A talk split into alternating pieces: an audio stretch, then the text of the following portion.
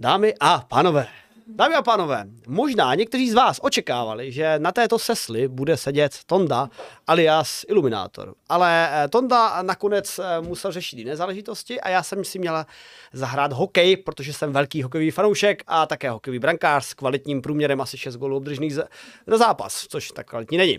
Nicméně já jsem onemocinkal a tak jsem to vzal, což je super.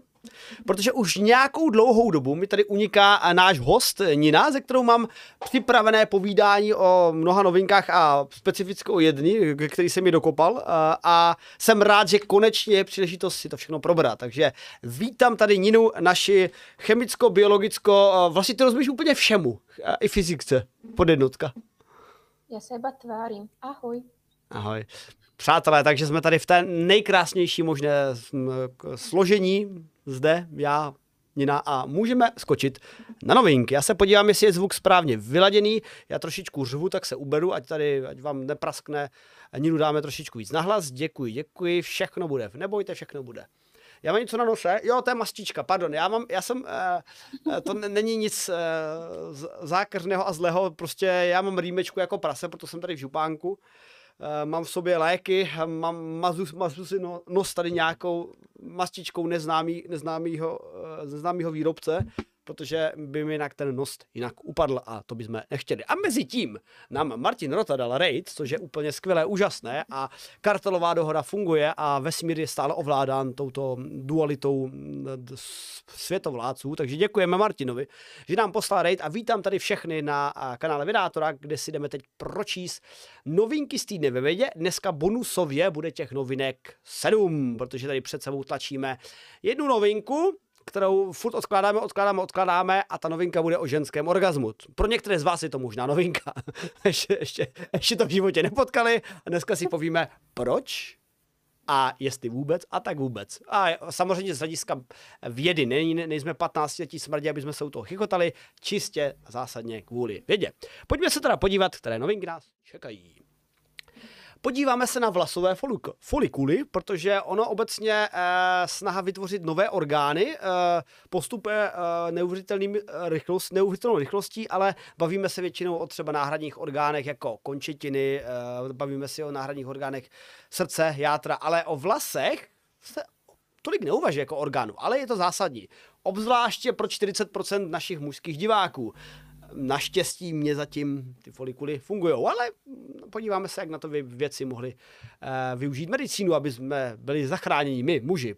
A také se podíváme, jak by mohly být zachráněny ženy typu čachtické paní, protože údajně efekt mladé krve může u seniorů vyvolat uh, i existující lék. Takže nebude muset čachčická paní vraždit nevinné pany, ale může prostě získat uh, jenom uh, nějaký tu komunikační molekulu, která jim způsobí, že bude mladá a krásná. Takže já bych ten film přetočil. Uh, máme tady jednu fyziku, ať, ať, ať mám i co říkat já.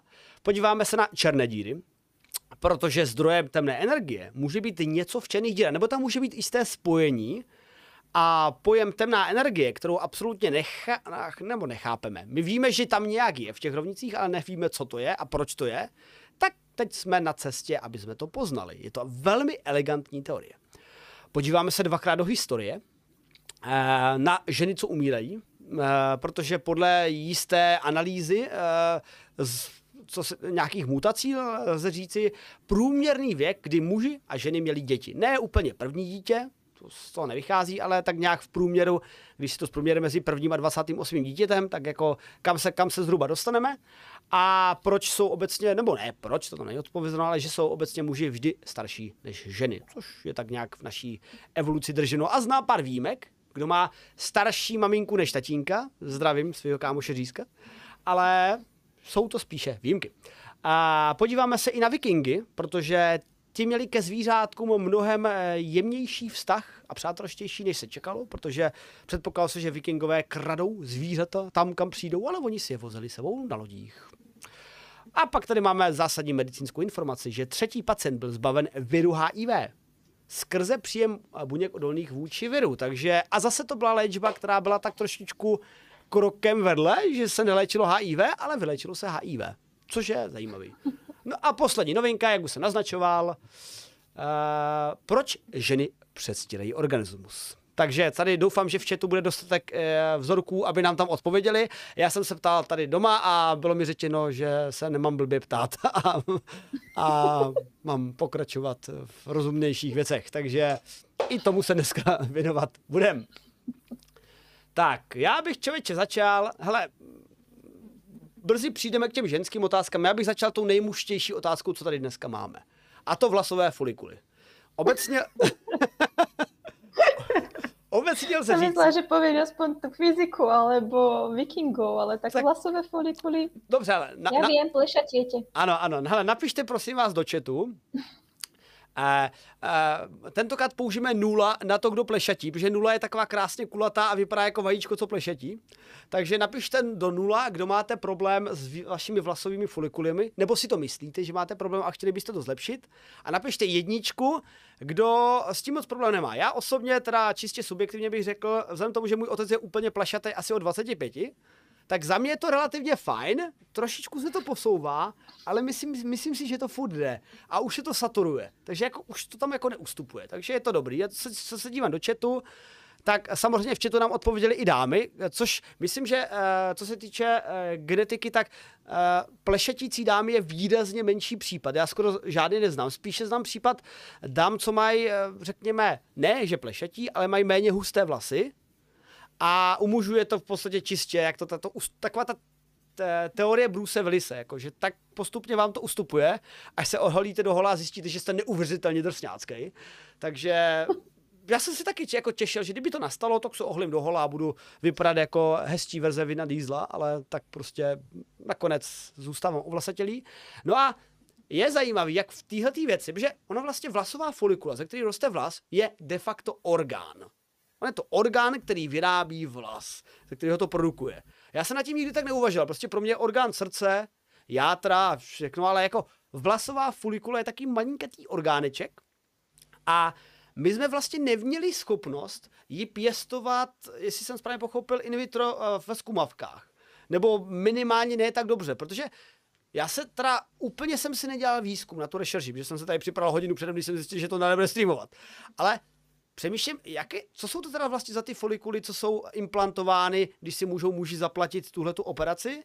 Tak jako to asi nejsou teda vypěstovaný ve skumavkách. Nie, nie, to sú tvoje folikuly, ktoré ti chirurgicky odoberú zo časti hlavy, kde máš viac vlasov, povedzme väčšinou sa to bere odtiaľto, z temena, hej, temena, Mhm. a potom sa to vlastne implantuje do častí, do ktorých potrebuješ. Najviac uh, si dávajú muži uh, práve tie kuty, alebo si znižujú hairline, teda tú Mhm. vlasovú čiaru tu na, a aby to vlastne nevyzeralo, že im postupuje tá pleška do hora.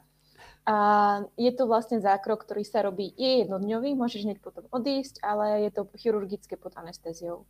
A sú Hmm. to tvoje vlasové folikuly. Aha, no, no a, ale teď už se může něco změnit, protože jestli jsem správně pochopil, tak můžeme krást folikuly od myšiček. No, nebo možná jenom ne od myšiček, ale eh, na myšičkách jsme si na, natestovali, jak s tím pracovat ve Natestovali. skumavkách. Tak povídej. Presne tak. No, v podstate, ono, keď sa vyvíja vlas, alebo keď vlastne uh, sa vyvíjame my, začnem úplne od pravca, tak uh, pramáti, tak vlastne uh, pri našom vývoji všetky naše bunky v našom tele sú tvorené ako keby z troch základných vrstiev, a to z ektodermu, to sú väčšinou povrchové vrstvy, potom mezodermu a ektodermu, uh, endodermu a vlastne z toho ektodermu ktorý vlastne tvorí tie povrchové vrstvy, sa vyvíjajú aj naše vlasové folikuly. Ono, vlasové folik- folikuly patria medzi kožné adnexy, čo sú vlastne aj nechty, alebo riasy, alebo vlastne aj obočie a všetko toto, čo máme na koži, čo nám z kože rastie. A vlastne vedci dlho nevedeli na spôsob, ako z pôvodných pluripotentných kmeňových buniek, ktorých, z ktorých vlastne všetko vzniká, vytvoriť práve vlasové folikuly, lebo tie bunky na začiatku toho, ako sa vyvíjajú, si musia dávať nejaké špeciálne signály ohľadom toho, na čo sa budú premieňať. Či vlastne z nich bude, ja neviem, končatina, alebo z nich bude vlas, alebo z nich bude koža, alebo niečo iné. No a vedci zistili, že je dobré im pridať nejakú základnú matrix, na ktorej vlastne oni budú rásť a budú uh, mať v nej ako keby ten počiatočný kód, že rasti, rastíte ako vlasy, alebo vyvíjajte sa ako vlasové folikuly. No a vyzerá to tak, že sa im to podarilo, pretože naozaj dokázali napestovať nejaké reálne vlasové folikuly a dokonca to posunuli ešte o krok vpred a začali robiť aj výskum na melanocitoch, alebo teda na vývoji melanocitov, čo sú špeciálne pigmentové bunky. Takže to znamená, že nemusíme len mať krajšie vlasy, ale nemusíme byť ani šediví. Takže žiadne farbenie. No. To by bylo krásné. No, takže, ale principálně tady jde o to, že jsme teď schopni minimálně modelově vyrábět folikulu po folikulu e, s pomocí kmenových buněk a vyřeší se tím teda dva problémy jednou, jednou ranou, že vytvoříme si vlastně folikuly, které by mohly být implantovány samozřejmě hromadně a mohli bychom si de facto, ne, nejenom třeba šedivosti, ale tam se mluví o teda ovlivnění pigmentu stylem e, nápravě pigmentu nebo spíš ovlivnění, že bychom ze sebe udělali třeba blondiáka? a tak dále? Nie, nie, náprave pigmentu, pretože Aha. tie melanocity dokážu produkovať iba viacej toho melanínu, teraz, aby som správne povedala, áno, melatonín je hormón a melanín je farbivo. Áno. Ja mám vždycky problém práve s týmito dvoma pojmami, takže sa ospravedlňujem, ak som to teraz povedala zle. Každopádne uh, viacej tohto pigmentu spôsobuje lepšiu pigmentáciu toho vlasu. Dostáva sa to vlastne do, tej, uh, do toho vlásku, keď rastie z tej vlasovej folikuly a tým pádom vlastne nám budú rásť pekne tmavé vlasy a husté vlasy, namiesto toho, aby vlastne redli a šediveli. Ale ono to má ešte aj druhý uh, super uh, účinok alebo dopad. Pretože v dnešnej dobe je veľa kozmetiky testované ešte stále na zvieratách, alebo respektíve mm na uh, kožušinách rôznych zvierat. A keďže sa vlastne snažíme obmedziť práve testovanie na zvieratách, pretože ono z etického hľadiska to práve nie je najlepšie, okrem toho je tu aj cruelty-free movement, tak uh, je tu ďalšia možnosť, ako využiť tieto umelé folikuly, alebo teda syntetizované folikuly a použiť ich v kozmetickom priemysle. Môžeme na nich testovať teda, keď už vlastne nám dorastú tie vlasy v nich, alebo keď ich dáme do nejakej kultúry, ktorá by to podporila, respektíve ak by tu boli nejaké typy šampónov, ktoré by mali podporiť rast vlasov, tak ich na tomto môžeme otestovať a v reálnom čase vidíme aj dopad toho daného produktu, ktorý chceme uviezť na trh. Hmm. Takže toto je podľa mňa ešte lepšia lepšie využitie týchto umelých vlasových folikulov ako práve to, že si ich budeme implantovať. Pretože od eh, toho schválenia tých eh, napestovaných vlasových folikulov do reálnej praxe je to o dosť dlhší proces, ako ich napríklad zaviesť do toho kozmetického priemyslu. Pretože to môže pre niektoré kozmetické firmy alebo teda eh, firmy, ktoré sa zaoberajú vlasovými produktami znamenať možno aj rýchlejší postup a možno aj lacnejší v budúcnosti. Pretože ono ten, um, tá Matrix, ktorú oni použili, ona není až tak moc finančne náročná. Ale zase bavíme sa stále v miliónoch, takže je to buď alebo záleží, koľko do toho ta daná firma bude chcieť investovať. Mm-hmm. John Káci se ptá, takže by bylo možné mít vlasy na jiných částech než na hlavě. Ano, můžeme třeba naimplantovat teď vlasové folikuly úplně všude a můžeme třeba Eh, já myslím, že uh, herci, kteří třeba budou hrát Vukie v příštích Star Wars, ušetří uh, díky tomu na nějakých převlecích nebo jak se jmenoval, Bigfoot v Americe, že jo, tak může tam být nějaké takové představení, že může být tam rodinka zcela uh, implementovaných vlasově folikulních jedinců, kteří budou uh, díky této úpravě schopni využít ovlesatění celého těla. Každopádně je to zajímavé, protože se znejme, já jsem se tak díval do chatu, aby nám, aby nám modi spočítali naše nuly a jedničky a viděl jsem to tak jako by půl na půl, protože ono to tak skutečně vychází, že třeba 40% mužů Eh, má teda problém s plešetěním, nebo ne problém, třeba někteří s tím nejmenší problém nemají, ještě tu jsem si všiml, protože přece jenom vypadá jako Bruce Willis nebo Check Cloud, je velmi drsňácké, a, ale třeba někteří ano, já si pamatuju, že když jsem byl malé dítko, tak protože můj ta, tata fakt vypadá jako Homer Simpson, tak jsem si vždycky tak představoval úplně, a jak mi bude 20 a budu bez vlasů a to mě bude štvát a nikdo mě nebude chtít. A pak jsem zjistil, že je vlastně ten trend, že oni, oni ženy potom v pozdějším věku, a nemyslím tím pozdější jako třeba o 19, ale spíš tak třeba jako 30, už pak mají rády ty plešaté muže, protože to vypadá, že to jsou ti pracovití, zodpovědní muži, se jim neutečou. Tak je to evoluční výhoda vlastně, ve výsledku možná, v dnešní moderní době. Takže nevím, jestli by si to vůbec měli snažit muži léčit, aby náhodou nepřišli o svou evoluční bruzelisovskou výhodu. Takže tak vidím, a už tady máme krásně statistiky, tak má s tím problém 13 uh, a, nebo 12 a nemá s tím problém 17. Takže to krásně vych... Mně se líbí, jak nám tady krásně ta statistika vychází plus minus, tam oscilujeme kolem těch 40%. Takže tolik uh, k vlasovým fulikulům, fulikulám, uh, které možná nám lékařská věda pomůže dostat na úroveň, aby jsme nemuseli si implantovat něco odinut, ale mohli bychom si to vypěstovat třeba v, v in vitro. No a pojďme se podívat, když už budeme něco omlazovat, třeba vzhled mužů, pojďme se podívat na krev. To, to už je víc ženské téma, ale ženské téma asi jenom proto, že Čech, film Čechčická paní, tak to je takový jako ústupek této, té, této kvalitní tvorbě filmové. Ale eh, je to zajímavý, protože když to opravdu dáme do toho nadpisu bulvárního, tak omlazená krev nebo krev mladých jedinců e, může zpomalit stárnutí u starších jedinců. Takže když vám bude, když budete eh, starší miliardář, 70 letý a vy sejete do sebe krev mladých dvacátníků, tak vás to omladí.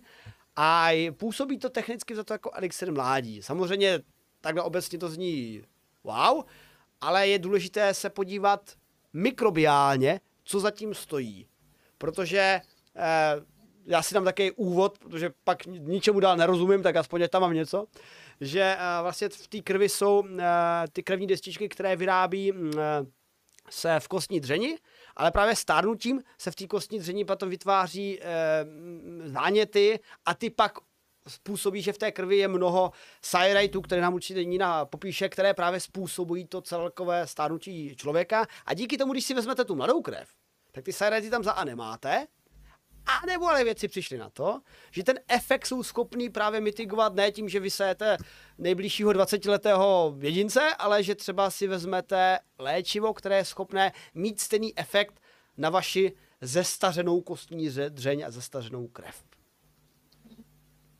Výborně, krásně si to uvědol Jeron. Teraz asi mám slovo já, keďže si mal pauzu. Dobre, tak ja si teda preberám slovo a popíšeme si teda výskum z Kolumbijskej univerzity, ktorý viedla genetička Emanuela Paságerová, ak som to správne vyslovila, tak sa ospravedlňujem, ak nie, ktorá je riaditeľkou Columbia Stem Cell Initiative, Initiative, iniciatívy. A prišla na taký zaujímavý nápad – a to v podstate, my keď si uh, zoberieme, ako stárneme, tak na našom stárnutí sa podiela viacero faktorov. Okrem toho, že tu máme stres, ktorý nám spôsobuje vlastne oxidačný stres a hromadenie voľných radikálov v našich uh, tkáních alebo v našom tkanive, takisto tu hrá aj určitú rolu naša imunita alebo imunitná odozva. No, uh, pričom ako stárneme, tak vlastne uh, sa nám čoraz viac a viac začínajú vytvárať eh, v našom tele zánětlivé faktory alebo zápalové signály, ktoré vlastne potom spôsobujú uh, rôzne autoimunitné onemocnenia alebo chronické záněty alebo napríklad poškodzujú chrupavky a kosti, čo je vlastne, čo sú také ako typické veci, ktoré sa nám dejú, keď stárneme. Ako niekomu sa to deje neskôr, niekomu skôr, niekto má výbornú genetiku a nedeje sa mu to vôbec. Takže ako, uh, to sú také veci, ktoré ako starého človeka sprevádzajú v tom, na tú starobu. No a čo za to môže? Tak tie zanetlivé uh, signály uh, sú vlastne imunitné, je to imunitná odpoveď. A špecifický zanetlivý signál IL-1B popisuje v štúdii aj práve genetička Passagerová.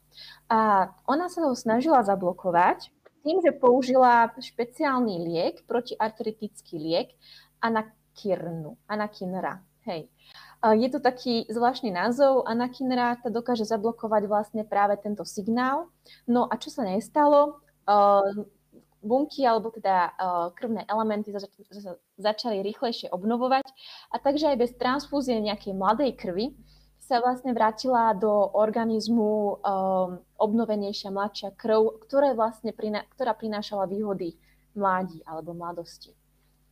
Pričom vlastne liečba starších pacientov práve týmito protizápalovými liekmi, protizánetlivými, blokujúci funkciu práve IL je 1B môže pomôcť k udržaniu lepšej tvorby krvi. Avšak je tu veľké avšak. Ono, IL-1B je jeden zo zápalových faktorov, ale takisto je to aj forma imunitnej odpovedi, ako som už povedala. No a imunitnú, imunitnú odpoveď alebo celkovo imunitu potrebujeme. Pretože ako náhle si vypneme imunitu, tak naše telo je čoraz viac atakované rôznymi inými vonkajšími patogénnymi signálmi a tak ďalej, ktoré naša imunita zase nedokáže až tak dobre zachytávať a odradzovať. Takže uh, ono, super, že sa nám bude krv rýchlejšie meniť, alebo teda, že naša krv omladne takzvané, ale naopak môže tu dôjsť k tomu, že si oslabíme imunitu a budeme viacej náchylnejší práve na normálne typické ochorenia, ako je chrípka. Takže uh, určite je to zaujímavý výskum. Takisto sa študoval okrem anakinry ešte liek rapamicín, ktorý je imunosupresívum, takže opäť sme tu pri potlačovaní tej imunity. A tento liek sa podáva pacientom po transplantácii orgánov. No, takýto výskum môže navodiť dojem, že práve ten imunitný systém môže byť problémom, alebo teda môže byť nie na prínos, ale na potěž. Hele, ale to bych, to, bych, to bych doplnil, protože to, to, to mě právě takhle přijde, tahle ta úvaha, protože my tady máme, my se o tom budeme mluvit i v rámci léčby HIV, jestli se nepletu, že je to vždycky ano. o tom potlačení imunitního systému a tady evoluce se snažila, aby člověk byl dokonalý biologický stroj, který si je schopný poradit s každým patogenem ale v jistém bodě se ukazuje, že uh, my potřebujeme tohle tu naši superschopnost uh, poradit si s každým patogenem potlačit, protože já to teda vidím, klidně mě to potvrdí nebo vyvrát, jako jestli to tělo není designovaný tou evolucí na funkčnost, která je třeba omezená věkovou hranicí 40 let nebo něco takového, že uh, čím jsme starší, tím se v našem děje tolik, v těle děje tolik Eh, nezvratných, nebo možná v budoucnosti se ukáže, že zvratných jevů, to by bylo super, ale tolik jevů, které vlastně vedou k tomu, že ta naše imunita nat, na, natrénovaná na úplně jiný systém, jako začne dělat chaos a, a buď to vznikne tím věkem, jako třeba v případě rakoviny, protože, jak se říká, že rakovina je nemoc ne, typicky eh, star, eh, tím, že žijeme dlouze, že dřívější generace měly štěstí, že se jí nedožili, Mě, eh, ano, jako objevila se rakovina i u mladších někdy, ale principálně teda eh, většina u rakoviny je, jsou u starších jedinců. No a, a pak máme teda nějaký patogeny, třeba covid, který byl právě silnější u lidí, jejichž imunita se taky zbláznila. Takže nakonec je zajímavý, že ta imunita boje proti nám a jeví se mi to jako takový evoluční pozůstatek silného těla, který si neumí vypořádat s prodlouženým věkem. Laicky řečeno. No, ako tá imunita nám v podstate slabne v tom, ako starneme. Uh-huh. Ono, okrem toho, že sa nám vlastne v tej kostnej drevne neobnovujú tak rýchlo tie krvné elementy, tak uh, v podstate sa nám neobnovujú ani tak rýchlo uh, leukocity, uh, teda T a B lymfocyty, ktoré nám vlastne zabezpečujú imunitnú odpoveď. Teda nie len tie, ale je to dôležitá súčasť imunitnej odpovedi. Takže ono to má ako takú spojitosť s týmto, ale ono to má vlastne z evolučného pohľadu aj logiku, pretože ako stárneš, tak v podstate ty už vlastne vychádzaš z toho reprodukčného veku a práve ľudia vo vysokom veku už nemajú deti, alebo majú teda málo kedy deti. A tým pádom vlastne uh, predávanie nejakých tých génov, ktoré by vlastne mohli byť poškodené, sa tu nedeje. A práve uh, tam sa potom vlastne tá imunitná, alebo celkovo vlastne to, tá imunita uh, tam už není až tak moc ako, nie že potrebná, ako je potrebná, ale uh, už vlastne ako keby nebojuje uh, s, s tým, že vlastne potrebuješ mať ako keby väčšiu ochranu, byť silnejší a tak. Neviem, mm-hmm. či som to dobre popísala, ale v podstate ona ako keby ustupuje do pozadia, pretože ty už vlastne nemáš potrebu byť ten hlavný ochranca toho tvojho dieťaťa, a nepotrebuješ mať až proste ako také silné vyvinuté reflexné mechanizmy, alebo teda obranné mechanizmy. Uh, ak ale... to dáva logiku, hmm. okay. uh, to, to je akože uh, za mňa, hej, z toho evolučného pohľadu.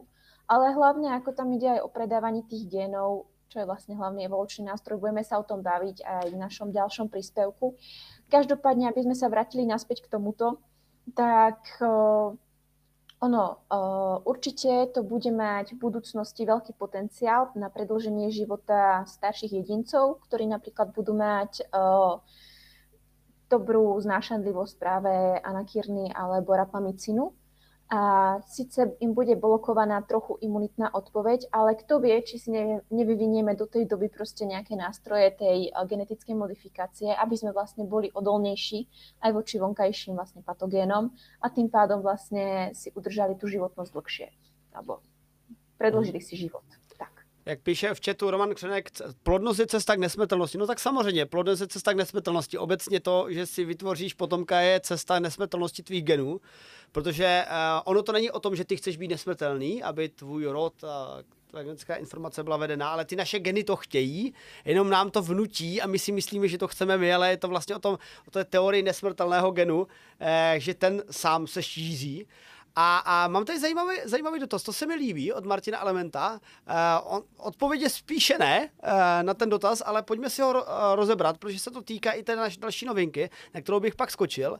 Jestli teda, když se repro, budeme reprodukovat čím dál v pozdějším věku, budeme žít déle, jako obecně, naši potomci tak dále. Já bych Zase za sebe jako lajka, ona mě, uh, mě samozřejmě upraví, protože musíme to říct uh, laicky, abych to pochopil já a pak uh, inteligentně, aby to pochopili vzdělenější diváci v biologii, nejsem já. Já to chápu tak, že čím máš v pozdějším věku, tím máš v sobě už víc namodulovaných genetických mutací vlivem prostředí, takže řekněme, že spíš ne, protože ty potřebuješ přidat ty genetické informace v období absolutního topu a samozřejmě by mezi vámi fanoušci Assassin's Creed mohli říct, no počkej, ale když budeš mít dítě ve 25, tak si nepřidá ta genetická paměť, kterou pak můžeš načíst v Assassin's Creed, abys procházel minulost svých předků.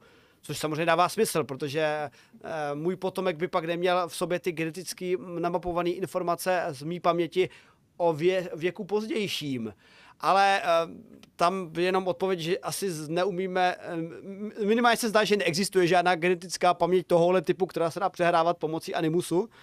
A spíš je to skutečně o tom, že a je důležité předat ty geny v tom stavu absolutního topu, ale pozdějším věku už ten top není.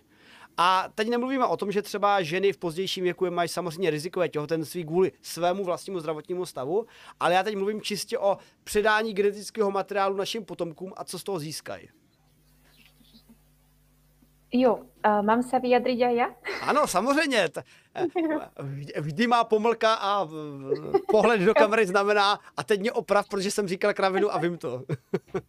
ne, ne, hovoril si to dobře. Ono v podstatě náš genetický top, kdy jsou naše geny jako najlepšie, no najlepšie. V podstate nemáme v sebe vytvorených až toľko mutácií, ktoré sa tvoria vekom, pretože tie mutácie, oni sú prirodzené. Uh, náš uh, genetický materiál, alebo teda náš genom sa neustále obnovuje, neustále sa replikuje a vytvárajú sa tam vždycky nejaké mutácie. Je to prirodzený proces. Uh, tie mutácie sa ale vlastne behom toho nášho života začínajú hromadiť a neskôr môžu práve vyústiť aj do niečoho patogénneho, napríklad aj do tých rakovín. Nemusia iba do rakovín, ale môžu. No, ten genetický top sa odhaduje medzi 20. až 30. rokom pre ženu. Teraz pre muža to môže byť aj dlhšie, ale nie som si presne istá, dokedy teraz. A, ale v podstate o, u žien je tam skôr zložitejší proces v tom, že v podstate o, zásoba o, vajíčok alebo ováry, ktoré sa vytvoria už v prenatálnom vývoji, teda v, predtým, než sa narodíme ako ženy, tak je obmedzená. V podstate nevytvárajú sa nové vajíčka, ale my sa rodíme už proste s nejakým počtom a tým, ako stárneme, tak práve tieto uh, vajíčka dochádza, uh, dochádza k tomu, že v podstate sa míňajú, jedna vec. A druhá vec, že takisto je tam aj potom trošku zložitejší proces toho dozrievania a môže dôjsť proste k nejakým mutáciám už práve pri tom, ako, sa, ako to vajíčko dozrieva, alebo proste nejakým chybám, alebo podobne. Takže ako to je práve problém u žien, u mužov tým, že v podstate tá uh, hematogenéza, alebo teda uh, proces tvorby uh, mužských pohlavných buniek prebieha v podstate od puberty celoživotne, tak uh, tam tá obmena prichádza rýchlejšie, ale už sa v nich hromadia v podstate postupom toho času tie rôzne genetické mutácie. Môžu si v sebe niesť. Takže tam v podstate môže dochádzať, že môžu tomu svojmu potomkovi potom predať práve uh, mutácie alebo teda genetické zmeny, ktoré sa im udiali počas toho života. Preto je práve dobré, keď majú ako ten genetický top, kedy vlastne ľudia majú potomkov medzi 20. až 30. rokom. Avšak ako moderná doba a moderná medicína... Což sa mi nepovedlo. Ponúka... No, ale ako zase stále je to v poriadku. No myslím, že na nejakej 40 u muža je to tiež genetický top, ale zase by som kecala, nie som si tým istá. Viem, že ale u mužov je to trošičku dlhšie. No, uh, každopádne, uh, moderná medicína nám ponúka už možnosti, aby sme vlastne uh, predchádzali rôznym typom akože uh, toho, aby sa to dieťatko narodilo aby, aby to dieťatko sa narodilo zdravé, takže predchádzame rôznym typom, ako o, môže, akým problémom môže tomu tehotenstvu dôjsť. Tak. Takže sme pokročili, tým pádom môžeme mať deti aj v neskoršom veku, bez komplikácií. Ale či budeme žiť dlhšie? To je otázka. Ja si za seba úprimne myslím, že nie. Pretože to, ako dlho budeme žiť, sa odvíja od viacerých faktorov. Od toho, ako dlho žili vaši rodičia, tá genetika, aké typy uh, ochorení v rodine máte, ktoré sa prenašajú geneticky, ako napríklad diabetes, ale takisto to môže byť aj náchylnosť na zvýšený krvný tlak alebo cholesterol. Takže to je druhý faktor. Tretí faktor, aký život žijete. Či žijete stresujúci život, alebo či žijete viacej pokojový, pokojný život. Za, takže, zatím, zatím nedáváš teda. No, takže to je zase tretí faktor. Štvrtým faktorom je životospráva, ktorá môže byť rozdielna aj v stresujúcom, aj v pokojnom živote. V podstate, ak nebudete dbať na správnu životosprávu a správne stravovanie, tak si môžete zvýra- výrazne znížiť to, koľko sa dožijete, ale sú výnimky, takže nechcem to teraz akože zošiobecňovať, ale sú proste ľudia, ktorí naozaj žijú veľmi nezdravý životný štýl a dožívajú sa vysokého veku, takže opäť najväčší faktor tam proste hrá genetika. No, Takže to máme, zatiaľ som vymenovala 4 a ešte by som mohla pokračovať, pretože naozaj tam je tých vecí fakt hrozne moc. Záleží napríklad ešte aj, aké choroby ste prekonali, alebo um, napríklad aj v akých krajinách ste boli, či aké uh, choroby si odtiaľ môžete doniesť a tak, že či ste prekonali nejaké exotické choroby, alebo či ste prekonali ako tunajšie choroby a tak ďalej a tak ďalej a tak ďalej a tak ďalej. Takže naozaj ono je to príliš komplikovaný problém, aby som mohla jasne odpovedať, či budeme žiť dlhšie. Ako to, že nám e, moderná doba ponúka ten luxus, že nemusíme pracovať uh, manuálne, čo vlastne menej sa nám potom opotrebováva ako naše telo. Tým pádom vlastne sa môžeme dožívať aj vyššieho veku, pretože máme trochu väčší komfort. Naopak, moderná doba nám uh, prináša uh, veľkú záťaž ale psychického rázu a to stresu, ktorý nám zase nepomáha práve v tých uh, populačných chorobách, ako napríklad diabetes, zvýšený krvný tlak a podobne. No, Takže tak. A jak, jak píše Sobolí ucho, Science Reveal, že mě rádi poznali a že je zajímavý pocit být už vlastně mrtvý. protože, protože když se fakt podívám na zdravotní problémy mého otce, který v současnosti i přes ne tak vysoké stáří leží v nemocnici na brzy na dlouhodobé péči a na to, jak se stravuji a na takovou psychickou zátěž, kterou, stresovou zátěž, kterou mám na takový úrovni, že jsem normálně před pár týdny po té změně v práci, o které jsem tady můžeme někdy řešit na jiných streamech, fanoušci, tak uh, jsem získal víc práce a normálně už jsem měl, já jsem přemýšlel, jestli nastal fakt normálně, jak se tomu říká, takový to, když máš úzkost, úzkostlivý stav, tak jsem normálně asi po první životě měl, dobře, tak po první životě, dobře, máš státnice, že jo, jsem se jednou pozvracel před státnicema, vlastně před všema třema pokusy na státnice, a, a, ale, ale, eh, ale to je takový jako náhlý moment, ale jako fakt uh, už mě to takhle bralo dlouhodobě. A technicky za to jsem fakt už mrtvej teda, takže zatím se držím a doufám, že ještě zvládneme pár dílů týdne ve vědě, ale když tak už to ode mě vezme to jako na furt, tak to tak sleduju. Protože uh, ta, i ta stravu se snažím zlepšit, což znamená, že třeba nedávám si do čaje 10 lžiček cukru, ale pouze 3, ale mohli bych s tím také něco dělat, no, každopádně. Uh, díky, že jsi mě dostala do deprese, ale já si s tím budu snažit něco dělat. to se velmi ospravedlňujem. Ako, ja si budem robiť trochu osvetu, naozaj dbajte na svoju životosprávu a životný štýl, ako mladý medic, ktorý chodí do nemocnice, tak najčastejšia odpoveď pacientov je, no víte, vyfajčím denne 12 cigariet, vypijem proste dva, uh, za deň 3-4 flašky piva. Dobrý, dobrý, teď, teď mě máš zlepšuješ no. náladu, já jsem přestal pít a nekouřím. Pojď, Výborně. Ještě, ještě tam Výborně. něco. A tím, že hraješ no, hokej, je to lepší, že jo? Jo, áno, máš športovú aktivitu, áno, športujte, aspoň jeden šport, takže to ti tiež prispieva, máš plusové bodíky. Přátelé, já už zase opět vím, proč žijí. Nina mě vrátila život a proto, a proto je všechno v pořádku, a, ale přesto všechno děkuji za příspěvky, které se mi tady objevily na rakev. Všiml jsem si, že je třeba být vždy připraven, takže moc díky Martanu Fedrimu, který si obnovil předplatné a už je naším sabem 25 neuvěřitelných měsíců, ale sobolí ucho, tomu dalo ještě větší koule, protože 32 měsíců, tak to už asi tak délka našeho kanálu a, a taky tady přistál od Chmeldase obvyklých 50 bytíků a od CB Drevice, který je už nově dva měsíce naším subscriberem. Takže děkuji. Všechny tyto peníze půjdou na můj rakev a, a předpokládám, že ta rakev bude taková jako pěkně červeno-černá vlog, s logem Vidátora, aby ti červíci měli uh, hodně těch těžkých kovů, až to budou prožírat. Uh, umřeli přitom a mě dali šanci znovu resurektovat, protože se povznesu na jinou úroveň bytí jako správný antik. Ale když jsme se tady bavili o tom, jak vlivem věku eh, se hromadí genetické eh, chyby v, naš, v našem genetické mutace v našem genomu a pak se předávají potomkům, tak k tomu máme právě propojenou druhou novinku, protože právě haluzově na sledování těchto genetických mutací byli schopni eh, zjistit vydátoři, jak v jakém věku se v průběhu a ne malého, ale opravdu celého, skoro celé existence lidstva o druhu Homo sapiens po 300 tisíc let hromadí ty mutace, což nám dává informaci o tom, kdy vlastně mají samci a samice Homo sapiens potomky. Jestli správně chápu, díky tomu, že teď analyzujeme v podstatě staré kosterní nálezy a potažmo naše současné nálezy při mutacích, tak můžeme určit, že nějaký průměrný věk ehm, ne prvo, prvního dítěte eh, u mužů a žen, ale průměrného nějakého rodičovství, což zase myslím si, že u žen tak složitý není, protože ono, jestli prostě u žen počítáme, nevím, přechod kolem 40.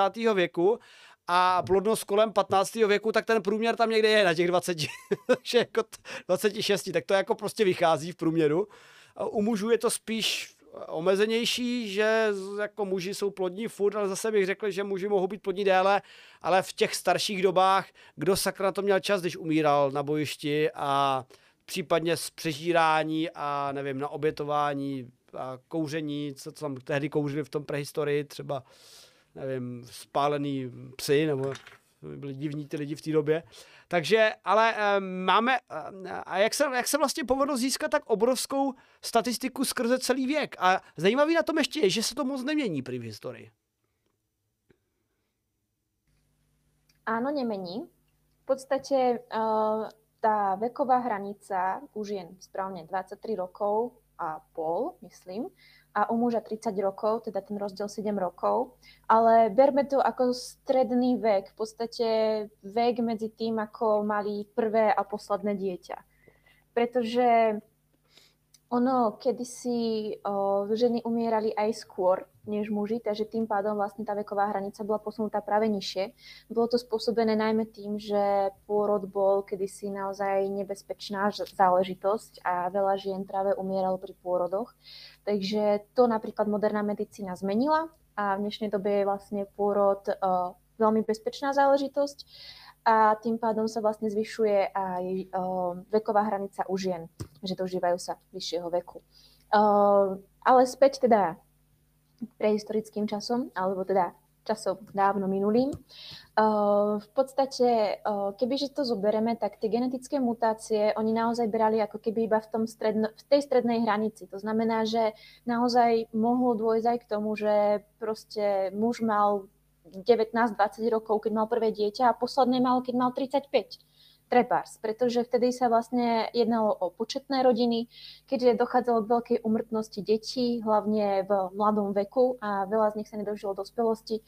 Takže čo sa týka aj tie reprodukcie, tak to tam trošku akože uh, balo sa na, skôr na kvantitu, aby niektorý z tých potomkov reálne prežil.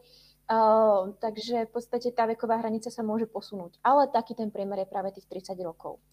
Uh, opäť, čo sa týka u žien, tak uh, tam sa hovorí o tom, že vlastne ženy od tých 15-16, ako keby ten plodný vek, tak naozaj tedy už mohli mať prvé dieťa a posledné mohli mať práve vo veku povedzme 25-26 rokov.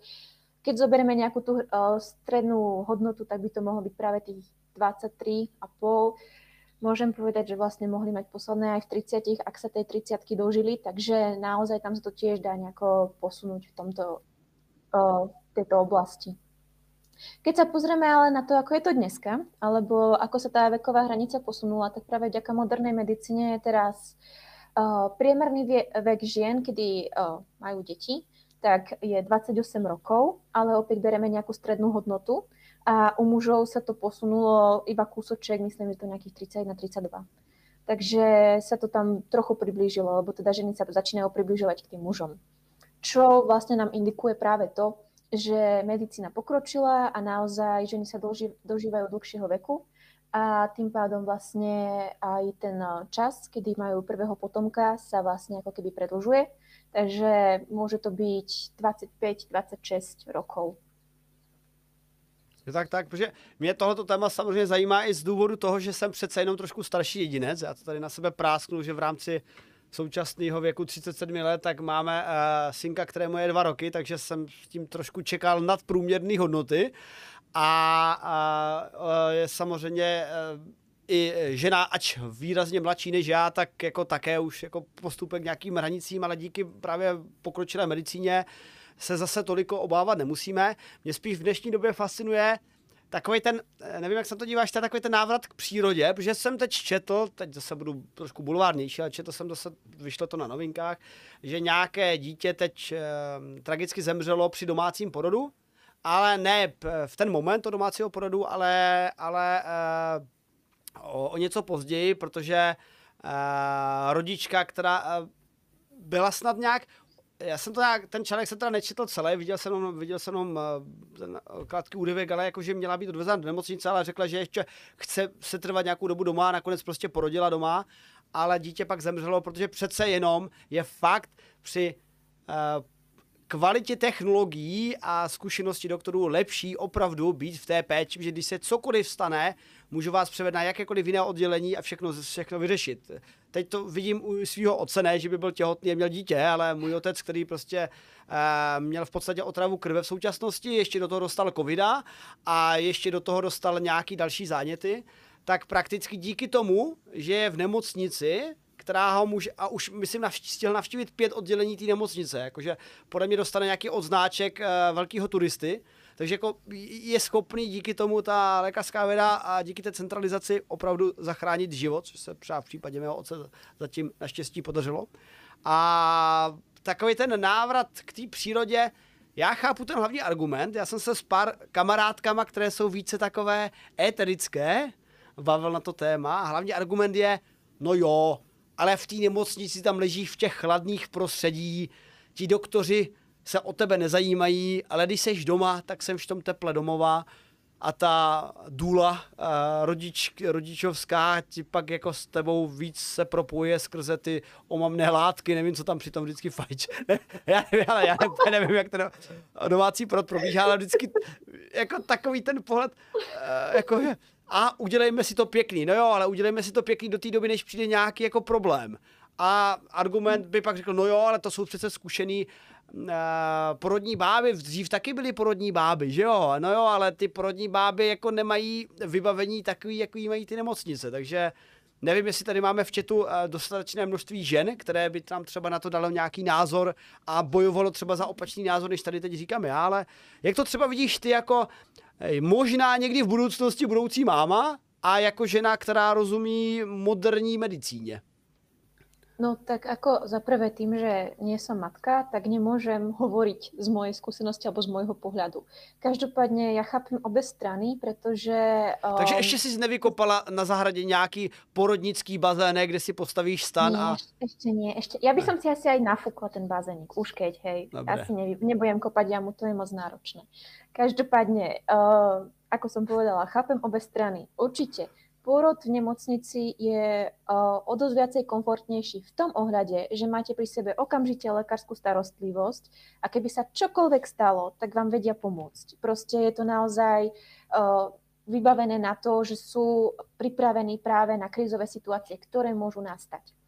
Takisto záleží od typu, od nemocnice, nie typu nemocnice, ale od nemocnice, pretože keď už sa rozhodnete proste rodiť v nemocnici, je dobré si pozrieť recenzie na tú danú nemocnicu, pretože nie každé oddelenie, povedzme, je príjemné, Niektoré oddelenia, alebo teda niektoré nemocnice majú nové pôrodnické oddelenia, ktoré sú naozaj krásne vybavené pre tie mamičky. Máte tam hneď bonding s tým dieťaťom, že si ho vlastne hneď pritulíte a nevím, jak to funguje, navezujete spolu kontakt. Ale to vím, to vím. To se, to se no, fungovalo u nás, protože... Ano, eh, teď, v Olomoucké nemocnici to funguje. No, to, bylo, to, takže... bylo, to bylo zvláštní a musím přiznat, že jako otec jsem Eh, teď, teď normálně tady jako vyklopím eh, detaily, ale myslím, že tím nikoho neurazím a ani ne svou ženu, protože jako na tom není nic zlýho, že moje žena teda prošla císařem a, a takže ten bonding jsem musel, protože ona byla samozřejmě v delíriu, byla uspala, tak jsem teda eh, měl já na starost. A bylo to zajímavé, když mi přinesli to malé, to malé mrně, které prostě tak, jako, tak jsem musel na sebe připlácl. A bylo fakt vtipný, že jsem seděl v té uh, tam v té sesterně, nebo kam mě to posadili, sundal jsem si triko, aby prý cítilo jako to uh, lidské, lidské teplo, tak jsem se ho tak držel, ale jako po těch dvou hodinách toho sazení už jsem se jako tak ptal, hele, jako neměl bych ho třeba, já nevím, jako nakrmit, nebo napít, jako on tady, tady jako, jako existuje, první dvě hodiny svého života, byl vyvržen z prostředí, kterému je příjemné a teď jako nemělo by si něco dít a, a, a vy byste chtěli jít za matkou? No asi bych to preferoval přece jenom, by možná to dítě, by to preferovala možná i ta matka. Aha, tak my si ji ozvem. Takže jako, jo, jako občas, tak ale vedle mě tam samozřejmě bylo mnoho naroděných dětí v těch um, inkubátorech. Hned jsem, se, hned jsem se tak díval těch inkubátorů, říkám, je to moje dítě? Dali mi správné. Ale Hej, je vám jako hodně podobný, já si myslím, že to je váš. Ale ono je to jedno. A ve výsledku je to jedno, protože kdyby to bylo cizí, tak aspoň můj, uh, můj rod bude tímto geneticky o, ovzvláštněn, obohacen. obohacen a zase to prostě do toho našeho velmi, do, do toho našeho genomu, kde muži umírají velmi brzy, mají všechny nemoci světa a mají ob generaci plešatost. Ha, já jsem vyhrál. Sorry, synu. Uh, tak, uh, tak jako by to přineslo nějakou novou genetickou no, vybavenost, jasný. což by mě vůbec nevadilo. No, takže to taká ako, vsuvka. Taká vsuvka, akože k tým pôrodom v nemocnici, ono veľa rodičiek alebo budúcich rodičiek sa možno môže obávať nejakých infekcií alebo proste nejakých baktérií, ktoré môžu napríklad chytiť v tej nemocnici. Um, treba byť ako vždycky opatrný, ale opäť proste zdravotnícky personál a hlavne v týchto pôrodnických oddeleniach oni naozaj dbajú na to, aby to bolo čo najviac uh, dieťa safe, safety. Takže uh, tieto starosti myslím, že sú ako v tomto momente zbytočné alebo zbytočné celkovo. Naopak, čo sa týka rodičiek, ktorí sa rozhodnú rodiť doma, sú v prostredí, ktoré poznajú, sú tam asi viacej v kľude, možno je to pre nich proste príjemnejšie, je to také viacej ako naturálne a ak si vyberú dobrú zdravotnú asistentku, tú dulu, ktorá povedzme je naozaj vyškolená, má dlhodobú skúsenosť a prax a vedela by reagovať aj v kritických situáciách. Opäť je dobre pozrieť recenzie. Tak si myslím, že by to bolo bezpečné aj práve o, v tom domácom prostredí. Ale byť pripravený na to, že sa niečo zvrtne a že to nemusí mm-hmm. práve tak rýchlo sa zachrániť ako v tej nemocnici. Takže ono záleží, čo, čo dá daná rodička a žena preferuje. No. Jo, na, ale stejně by... asi by som brala nemocnicu, no, pretože ja sa bojím proste všetkého, že sa niečo pokazí, že sa niečo proste udeje, takže ja budem asi kľudnejšia, keď bude pri mne stať veľa doktorov a budú hovoriť, že ste v poriadku. Jo. Ještě třeba, kdyby, kdyby na, na tobě probíhala i nějaká výuka, že jo? Tady máme rodičku zde, tady máme studenty, no, udělejme si zkoušky, no. No, ako úprimne to som zvedáva, táto časť ešte uh, za mnou nebola, lebo teda ešte som túto časť nemala, že som uh, neabsolvovala ginekológiu a pôrodníctvo, každopádne sa na to teším a som zvedavá teda, koho budeme mať. A či vůbec se něčemu takému dostanem. Každopádně budem velmi vděčná za tu příležitost, jak raz přijde. Jasně, jasně. No a přátelé, a aby si Nina trošku odpočinula a já jsem si taky něco povídal, protože samozřejmě tady dneska můžu mlčet, což je výhodný, protože mám rýmečku a špatně se mi mluví. Pojďme se podívat na tu jedinou fyziku, co tady máme, a to černé díry, přátelé. Černé díry. Protože zamyslet, teď, teď, teď zanechme biologii, uklidní se všichni biologové v chatu, nebojte, ona přijde ještě, budeme řešit HIV, orgazmy, budeme řešit vikingy, zvířátka, budeme řešit toho dost. Ale pojďme se podívat na to nejdůležitější, což je vlastně to, co je kolem nás, a to je vesmír. My jsme se jeho součástí, naše planeta jeho součástí a občas já se vám přiznám, když mám takovou jakoby melancholické období, nebo ne ani melancholické, to ani nemývám, ale spíš takové, jako že jsem, že jsem víc fascinován věcmi než normálně. Já dokážu to už teď i bez jointa, prostě tak jenom se tam dostanu přirozeně do toho stavu. Tak třeba tak jako kráčím domů a podívám se na, na tu oblohu a uvědomím si, že vlastně se dívám na relativně tenkou vrstvu atmosféry a jsme na jedné malinké planetě, která je v úplně širokém vesmíru. Celá naše existence je taková jako halus a ten vesmír je tak gigantický, že prostě jsme takový nicotný, ale ne jako náboženská nicotnost, ale tak jako zajímavě jako vědecká nicotnost, jak a že nikdo si to určitě neuvědomuje, že lidi si žijí své životy a neví, že máme tenkou atmosféru, může nás něco zničit, tak pak vždycky přes, přes to o tom přemýšlet a říkám, přemýšlím, kam mě ty myšlenky zavedou. A taky mě zavedou k tomu, je, jestli vůbec rozumíme tomu, jak vesmír funguje, protože my tomu úplně moc nerozumíme. A Představa je taková uh, u, u fyziky a chemie, že se pomalinku blížíme k něčemu, čemu by se dalo nazvat technologická singularita. Že v jeden moment objevíme všechno, co lze objevit a pak už nebude nic, co objevovat. To je taková jako idealistická představa, že všechno pochopíme a naučíme se to využít a staneme se prostě absolutně galaktickou civilizací třetího typu Kardashiovy škály, něco takového.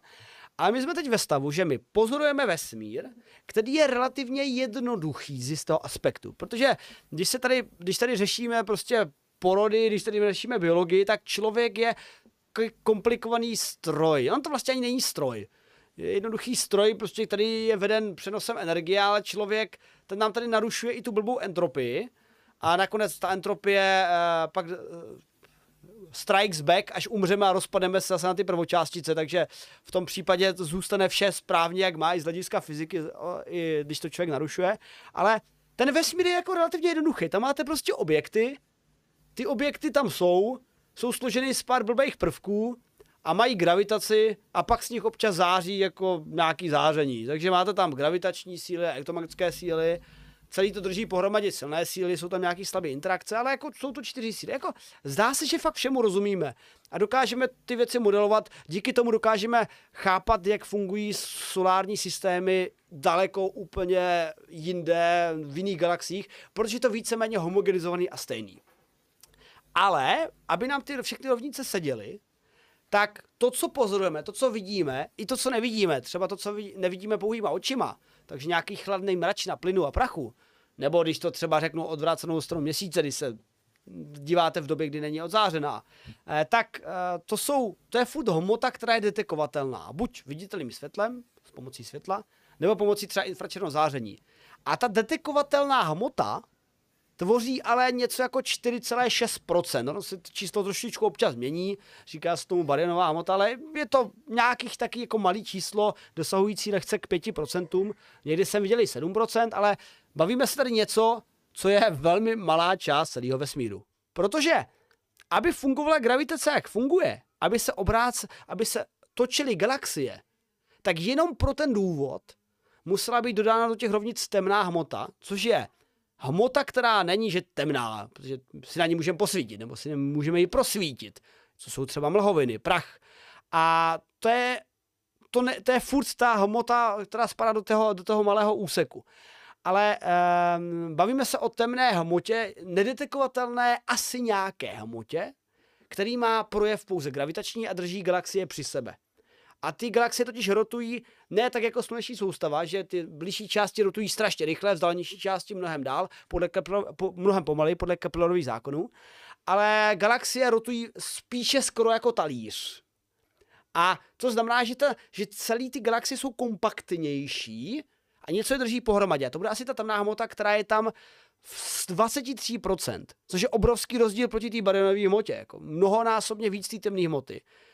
A zatím si myslíme, že ta temná hmota je, není chyba, ale je fakt reálný něco, co je jenom nedetekovatelný, protože našli jsme podle teorií i galaxie stržený z temné hmoty a chovali se jako tak, jak by se chovali, kdyby tu temnou hmotu neměli.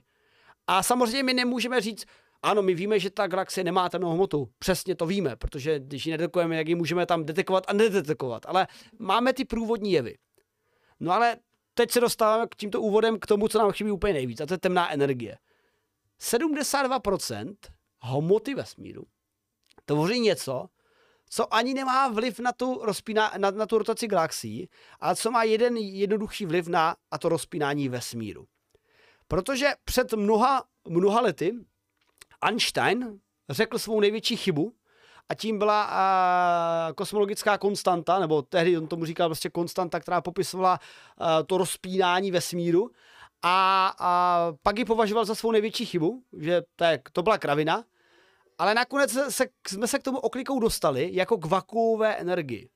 Protože když se díváme na, když se díváme na objekty od nás, co můžeme vidět, tak obvykle co nejdál, prostě vy vidíte hvězdy, ale tak ty vidíte v naší galaxii nebo v všech blízkých galaxiích. Ale když se podíváte fakt svinsky daleko, tak už vidíte jenom jako galaxie, jako tečky a jste rádi, že vůbec vidíte, jako, nebo spíš taky flíčky. Rozhodně jako nerozlišíte hvězdy. No a čím dál se díváte, tím rychleji se to od vás vzdaluje. Což při postupném sledování nám ukázalo, že vesmír se nejen rozpíná, Což je trošičku překvapivý. Dobře, není to překvapivý. Ano, mohl, představte si, kdybychom úplně zjednodušili velký třesk, jo? Vybuchne všechno a všechno od sebe letí. Ale v nějakém bodě by se ta energie toho letění měla asi spíš zastavit, kvůli něčemu, čemu se říká, co všichni známe, gravitace.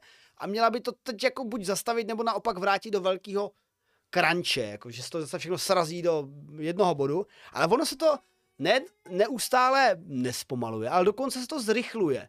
Když se díváme na objekty vzdálenější, tak ty mají ještě větší zrychlování od nás. Tomu se říká Čerenkovské, díky Čerenkovskému posunu jsme to, ne, Čerenkovskému, pardon, dopravu posunu jsme to, či rudému posunu jsme to schopni detekovat. A, ale to nedává smysl, protože to je jako kdyby si to bralo energii od někud, to, to rozpínání. Takže jak sakra může najednou ve vesmíru se zrychlovat rozpínání, něco tam nesedí. No a tak to vysvětlení, které pak vrátilo do, do, do hry Einsteinovu konstantu, je pravděpodobně energie váku. A jakože před, předpoklad je takový, že ve volném prostoru, kde nic vůbec není, tak tam je toho nejvíc, ty energie váku. A tam vznikají částice antičástice, které mají určitý typ jevu, jako odtlačující od sebe. A dokonce tohle bylo testováno, řekněme, v, v laboratorních podmínkách a je, na to, je to pojmenováno jako jev Kazimirova síla, myslím, jestli se nepletu.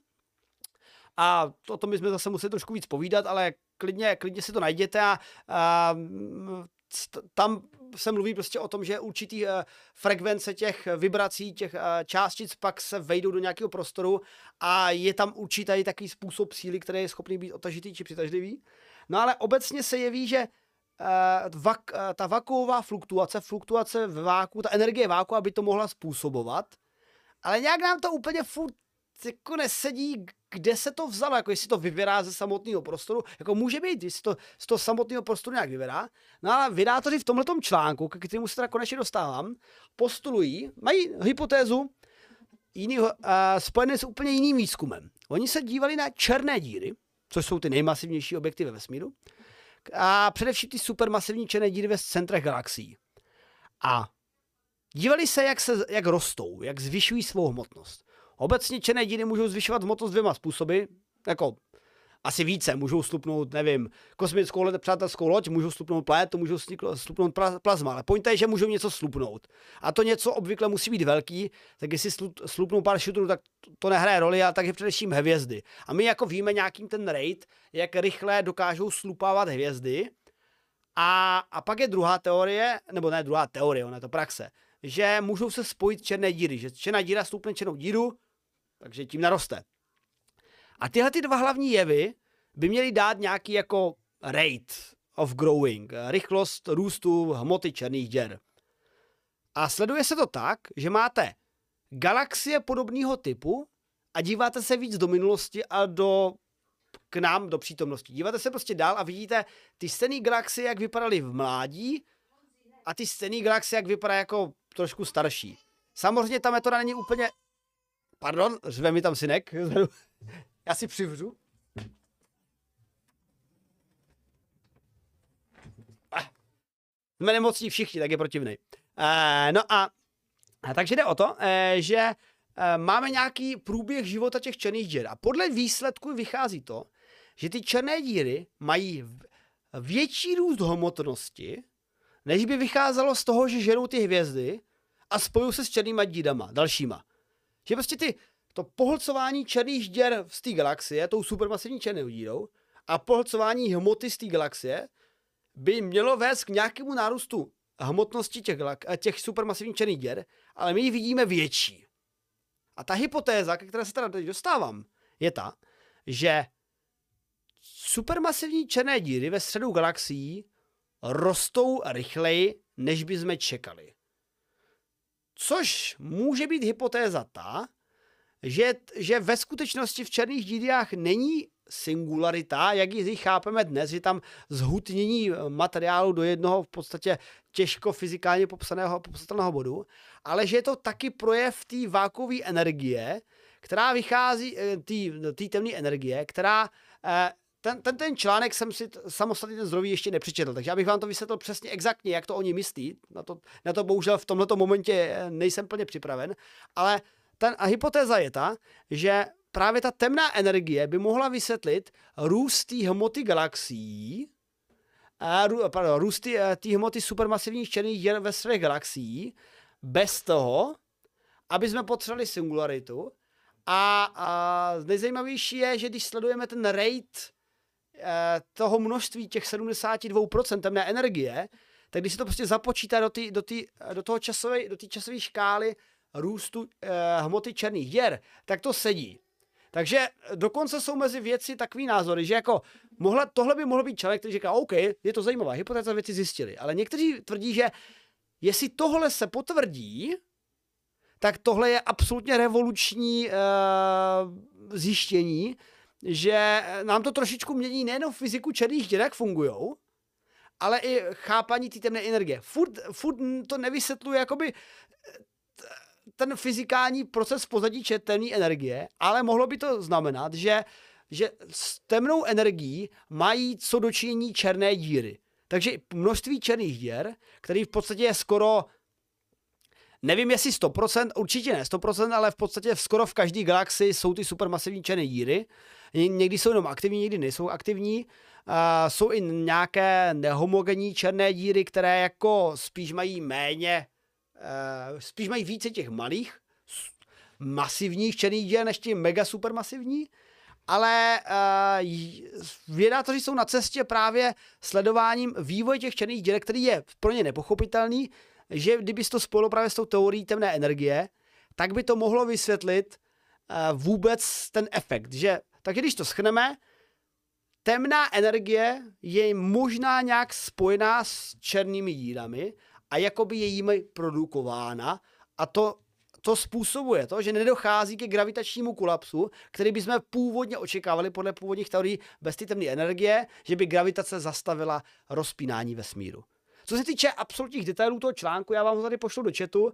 Eh, přečetl jsem si abstrakt a tam je to spíš hodně eh, uh, hodně, hodně o tom, hodně spíše o matematice a nějakých statistických analýzách, ale uh, závěrečná věta naznačuje, že samozřejmě to zjišťování mohlo být taky nějakým selection biasem, protože se, že to ve skutečnosti je zcela milný pozorování, protože konkrétně sledovali nějaký eliptický galaxie určitýho jednoho typu a už v minulosti se ukázalo, že třeba určitý typ galaxií má málo temné energie oproti jiným typům galaxií. Eh, pardon, temné energie, temné hmoty.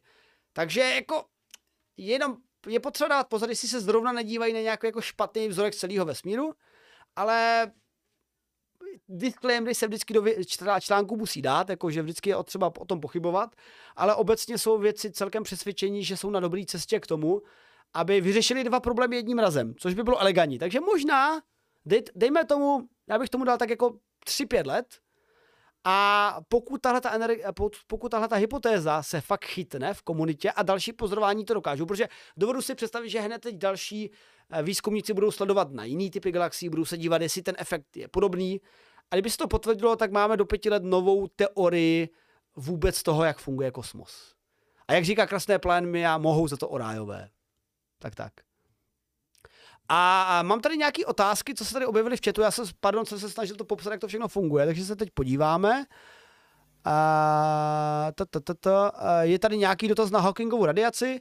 No Hawkingová radiace je v podstatě e, vypařování černých děr prostřednictvím toho, že vznikne pár částice antičástice, což se děje v tom, ta energie toho vákua, a jedna částice se vytvoří za horizontem události, druhá před horizontem událostí a díky tomu dojde k postupnému úbytku hmotnosti černé díry. Nicméně u větší černé díry se nepředpokládá, že by to bylo jakákoliv intenzivní ztráta, že v podstatě rychleji žere ta černá díra hmotu a nabývá, než se vypařuje. Ale zase naopak, když máme mikročerné díry, tak už ten efekt by měl být ty Hawkingovy radiace výraznější a proto dochází k takový jako teoretickému kolapsu mikroskopických černých děr. Že my můžeme mít černé díry, které jsou třeba rozměru mikrometru, ale ty by se rychleji vypařily tou Hawkingovou radiací.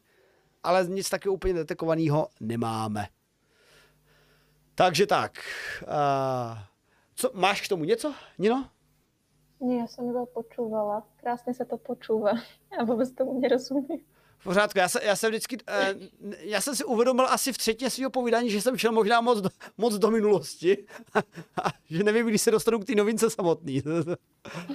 a, ale, ale jo, jak se, nějak jsem to zvládl. Jako já to v podstatě uh, se snažím vždycky jako doplnit i s těma dalšími detaily. Klidně mi pište dotazy nebo poprosím mody, ať mi mrknou, uh, jestli nějaký dotazy uh, konkrétní se ještě zajímavě objevily a žádají si mé vysvětlení.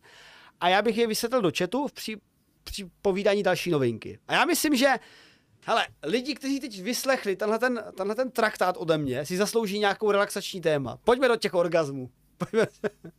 Fakt. A pak skočíme na HIV. To je takové, to, to, podle mě to tematický, víš, jak jako sex a HIV oh. jdou ruku v ruce, anebo taky ne.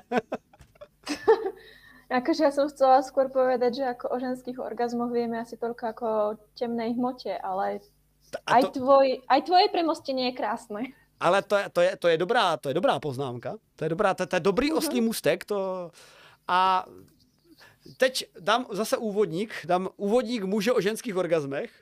Uh, obecně se jeví, že uh, z hlediska evolučního uh, orgasmus u žen je takový jako, skoro se zdá jako evolučně zbytečný, protože mužský organismus a jeho biologický účinek je zřejmý, protože aby, aby došlo prostě Eh, k předání genetické informace při početí. Eh, to, co je mimo početí, je prostě jenom příjemný.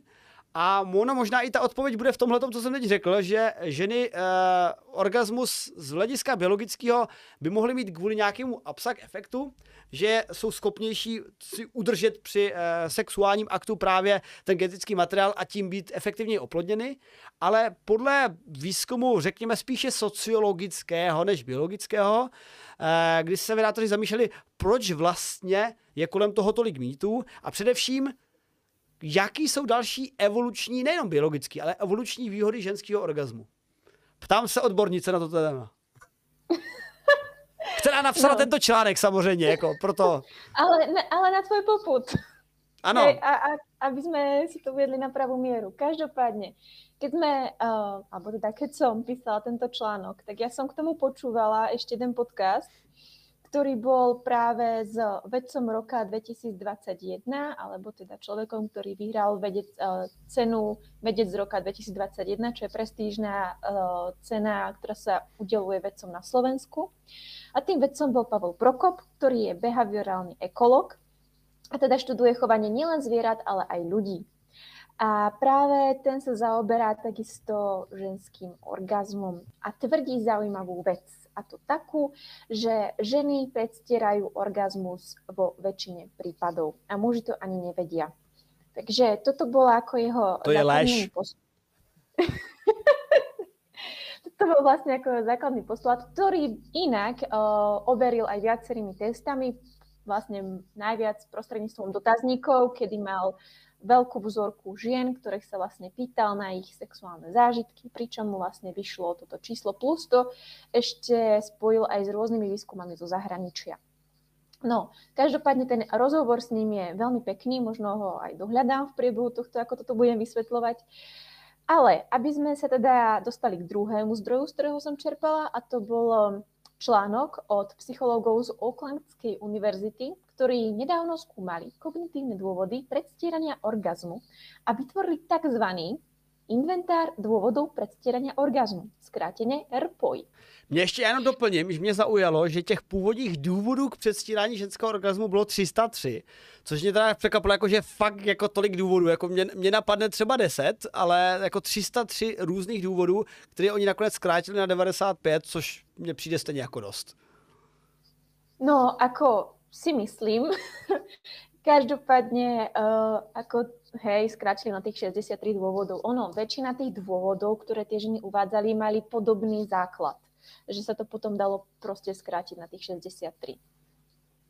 Uh, všeobecne ich môžeme dať do troch kategórií, a to zlepšenie sexuálneho prožitku partnera, alebo uh, podvádzanie a manipulácia, alebo skrývanie sexuálneho nezáujmu.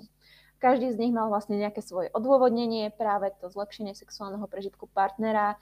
Uh, žena cíti potrebu mu odovzdať, alebo teda mu dať nejaký požitok z toho sexuálneho aktu, ak ona sama žiaden požitok nezažíva.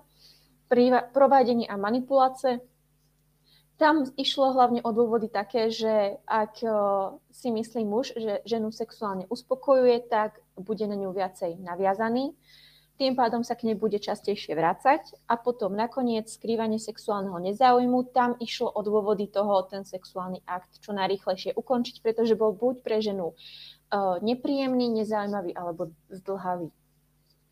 Takže uh, rada tých motivov sa dá vlastne rozdeliť do týchto troch základných skupín. Pričom vlastne každý, každá táto skupina má svoju vlastnú podskupinu, ktorá zahrania ešte niekoľko ďalších dôvodov a tým pádom sa vlastne vypracujeme na tých 63.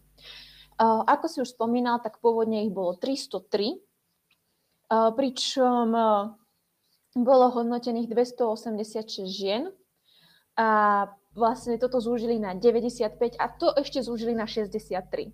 Takže naozaj ten výber tých jednotlivých dôvodov bol veľmi prísny a to dané číslo možno ešte zďaleka není to úplne finálne, pretože tento výskum ešte stále prebieha respektíve teraz sa roz, rozišla, alebo teda rozjela taká veľká kampaň o tom, že uh, sa ako začínajú vedci zaoberať ženským orgazmom, pretože je to jedna z vecí, alebo teda z aj medicínskych vecí, ktorú ešte nemáme tak dobre popísanú.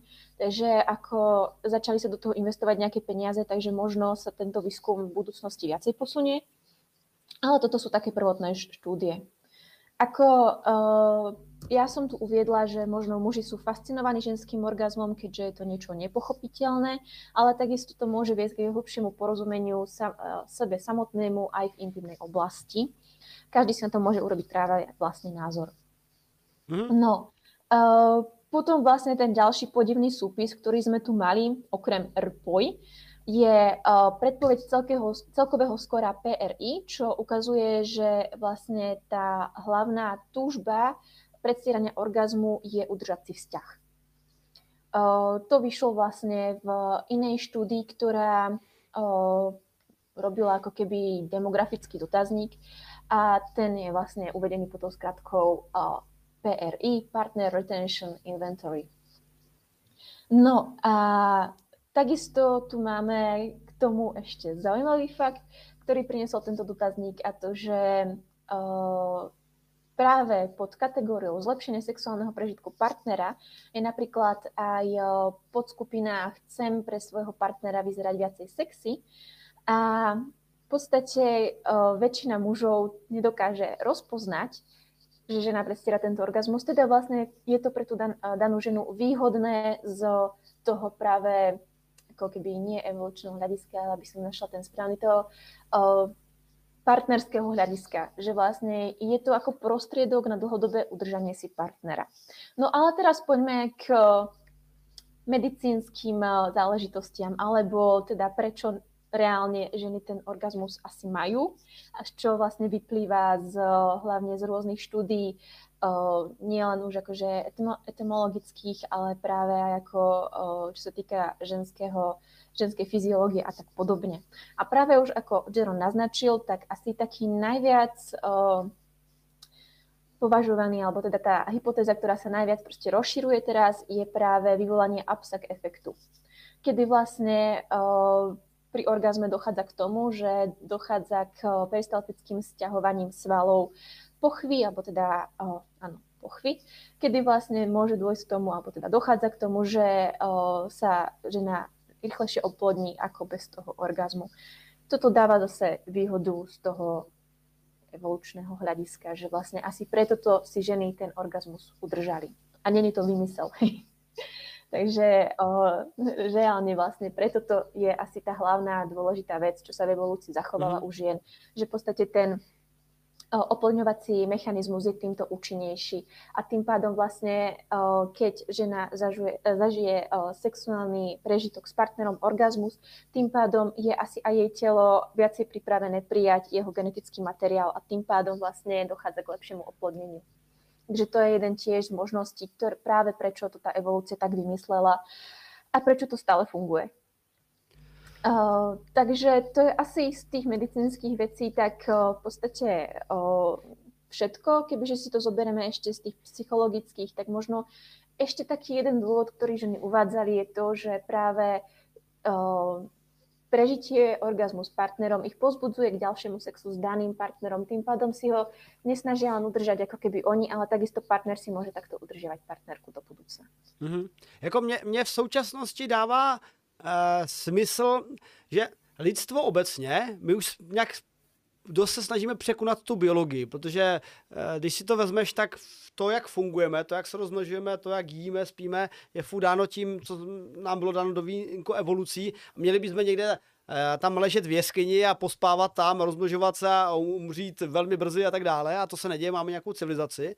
A třeba sex, teda my jsme ho nevynalezli pro potěšení, to se jako je, je známo, že eh, sex pro potěšení mají i zvířata a akorát přemýšlím, jako jestli to zase nejsem takový odborník na zoologii, abych jako věděl, jestli oni oč si to plně uvědomují, nebo je to v podstatě jako neúspěšná snaha o oplodnění, ale jako mají, mají ho celkem často. A teď jde o to, že my, protože víme, že ho máme většinu času pro potěšení, ano, jsou skupiny uh, uh, obyvatel, kteří mají sex jenom pro početí, ale řekněme, že jich ubývají. A když si to tak jako zprůměrujete, nebudeme teď machrovat, kdo má víc, kdo má méně, kdo má jaký průměr, ale když by se teda dalo říct, že třeba nevím, jakože sexu pro početí v životě člověka jsou pak už jenom procenta proti, nebo ubohá procenta, nebo promile proti počtu všech sexů, které v tom životě nastanou, tak dává spíš podle mě smysl ty sociologický. Takový to udržet si partnera a to je logický, protože kdo si udrží partnera, tak ten se v budoucnosti rozmnoží, tahle ta informace tohoto toho zvyku se předá dál a další potomci pak taky to, toto aplikují. Takže to mi dává absolutně největší smysl. Eh, je tam samozřejmě ta zákařná, skoro bych řekl, past na chlapa, že jako chlap to nepozná, ale eh, v tomto bodě bych zmínil i trošku tu emancipaci, že ženy samozřejmě v dnešní době eh, jsou, některými to neúplně ne, nevoní, jak jsou moc emancipované, někteří říkají správně, ještě by měly být více emancipované.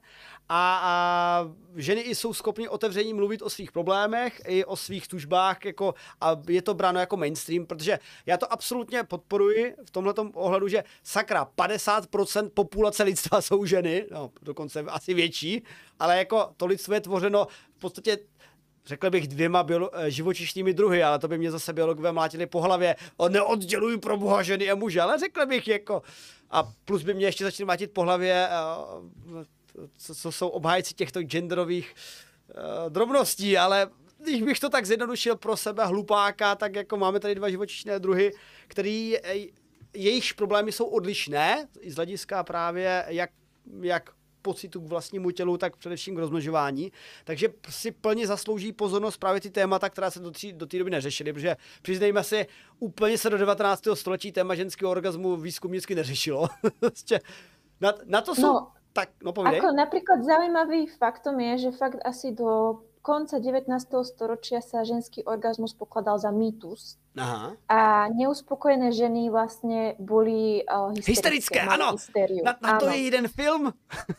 áno, áno, na to je krásny film o vývoji a vlastne patentovaní vibrátorov. Uh, myslím, že sa to volá vibrátor, teraz som si není istá, ale v podstate uh, pojednáva o celej tejto ére konci 19. storočia, kedy vlastne uh, liečba hysterických žien bola vnútropochvová masáž. Takže fakt ako v tej dobe to práve ako začalo nejak tak vyplávať na povrch, že ženy majú takisto iný typ orgazmu ako muži, ale majú, ktorý je vlastne potrebné pre vyplnenie ich sexuálnych túžob. Ale zase na druhej strane vlastne toto je ako keby taká tá štartovacia linia, kde, kde sme začali a si zoberme, že ako ďaleko sme a stále o tom nevieme moc.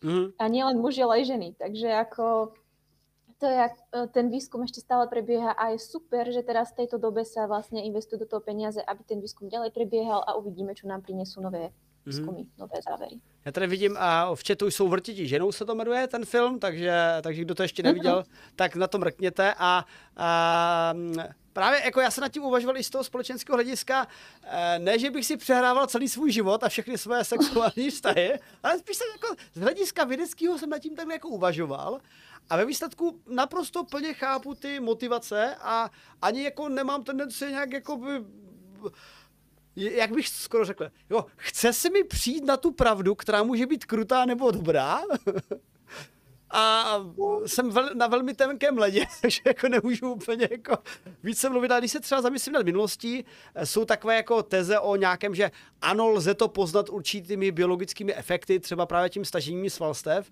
ale vysloženě, vyloženě si prostě měl jsem kdysi jednu slečnu, která vyloženě to uměla na, na povel, to stahování svalstva. A naopak jiný, zase znám jiné slečny, co prostě vůbec měli problém toho orgazmu dosáhnout a měli problém jakkoliv operovat s tím, je to o tom, o tom nacvičení se prostě, jak je, je, to, je to v podstatě sval. Takže jako musíte se s tím nějak naučit, dámy, a jde o to, že já jsem to taky, taky by v podstatě to nepoznal. Takže v tu chvíli uh, ta logika, kterou používají ty ženy jako evoluční taktika, OK, pojďme zlepšit svůj prožitek, je naprosto férová. A eh, proč jsem mluvil o té emancipaci? Protože teďka už jsme ve stavu, že třeba ta žena si může říct, podle mě, hele, já už nemusím předstírat, protože prostě ho chci real, jako. Takže pojďme, pojďme... No hej, ale pozor, akože ženských no. orgazmů máš několik typů. My se tu bavíme predovšetkým asi v tomto článku sa pojednávalo najmä o o vaginálnom orgazme, alebo teda pochvovom orgazme, ale máš ešte klitoriálny orgazmus, potom máš ešte vlastně jako keby ten pocitový. Počká, není to stejná, dobře, tak teď, teď, teď, budu, teď budu blbej, jo? No. A, a teď jako možná docházíme k tomu, že nejsem tak vzdělaný v té biologii, jak jsem myslel, což je mm-hmm. logický, protože jsem průmyslovák, co přišel na fyziku ale já jsem to jako bral spíš, že je to, ano, vždycky se říká, že je více druhů, ale že to je více druhů inputů, jak vyvolat orgasmus, ale ten orgasmus je pak jako, ten biologický efekt je stejný jenom jinak intenzivní.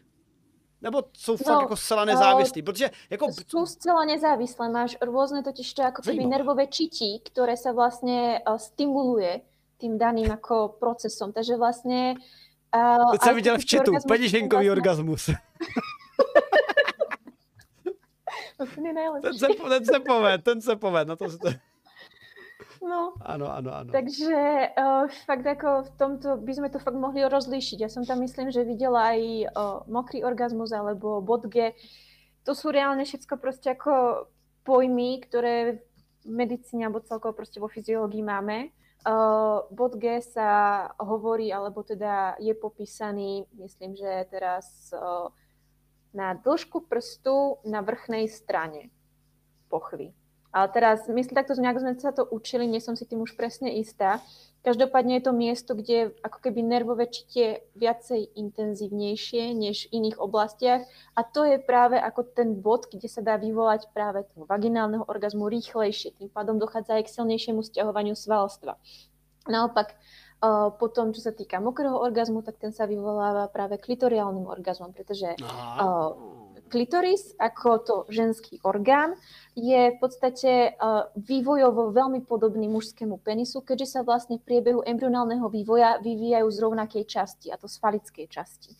Takže v podstate ako jeho štruktúra je veľmi podobná práve mužskej štruktúre penisu, len je proste inak rozložená, inak fyziologicky uh, uči, inak fyziologicky proste ako vybavená, alebo um, ako to povedať, uh, inak pôsobí, hej, sú tam iné mechanizmy a tak. A práve ten vyvolá mokrý orgazmus. Čo sa týka ale presne toho mokrého orgazmu, tak to ešte stále nevieme, ako presne funguje. Každopádne uh, teraz som čítala iba nejaký článok o tom, že čo vlastne, že vedci skúmali zloženie práve uh, tekutiny, ktorá vychádza pri mokrom orgazme a dozvedeli sa, že je to ako z prevažnej časti ľudský moč. Takže Hele, to, mě právě, jako... to, to, je totiž zrovna výzkum, jako já jsem do toho nechtěl zabřát, protože jsem se bál, že mm-hmm. toho bude dlouhý téma, ale právě eh, taky jsem četl na to několik výzkumů ohledně mokrého orgazmu, protože mě zaujalo, že podle všeho je to vlastně právě především to vypustění té moči, ale mm-hmm. eh, v té komunitě žen obecně tohleto vysvětlení nerady slyší. Oni prostě, eh, ta, že, jako, že chtějí, aby to bylo něco jiného, jako jiný typ sekretu. Ale já jsem vždycky nad tím přemýšlel, protože té biologii fakt nerozumím. Tak jako jsem přemýšlel, jako odkud by vzešel, víš, jako, kde, jako že, že nevidím moc zdrojů, odkud by jako se něco takového jako stalo. Jo. V podstate máš ešte špeciálne typy žliazok, ktoré sú uložené vo vonkajšej časti akože ženského pohlavného ústroja, ktoré takisto produkujú sekret. A teraz sú ako také rozdielne názory na to, že či je to vlastne prevažne ako tento sekret, alebo je to práve prevažne ako ľudský moč. Mhm. Vyzerá to, že je to zlučenina obojo. No. Pretože není to ako presne popísané v tomto ohľade. Takže... Tak, tak. Takže přátelé, to bylo uh, téma, které jsme si probrali a nebudeme se snažit my muži docházet uh, na absolutní detail u každé z našich partnerek, proč evolučně oni mají orgasmus, orgasmus jestli je to skutečný, nebo pouze s nás se snaží evolučně ovládnout a zlepšit sobě i nám prožitek.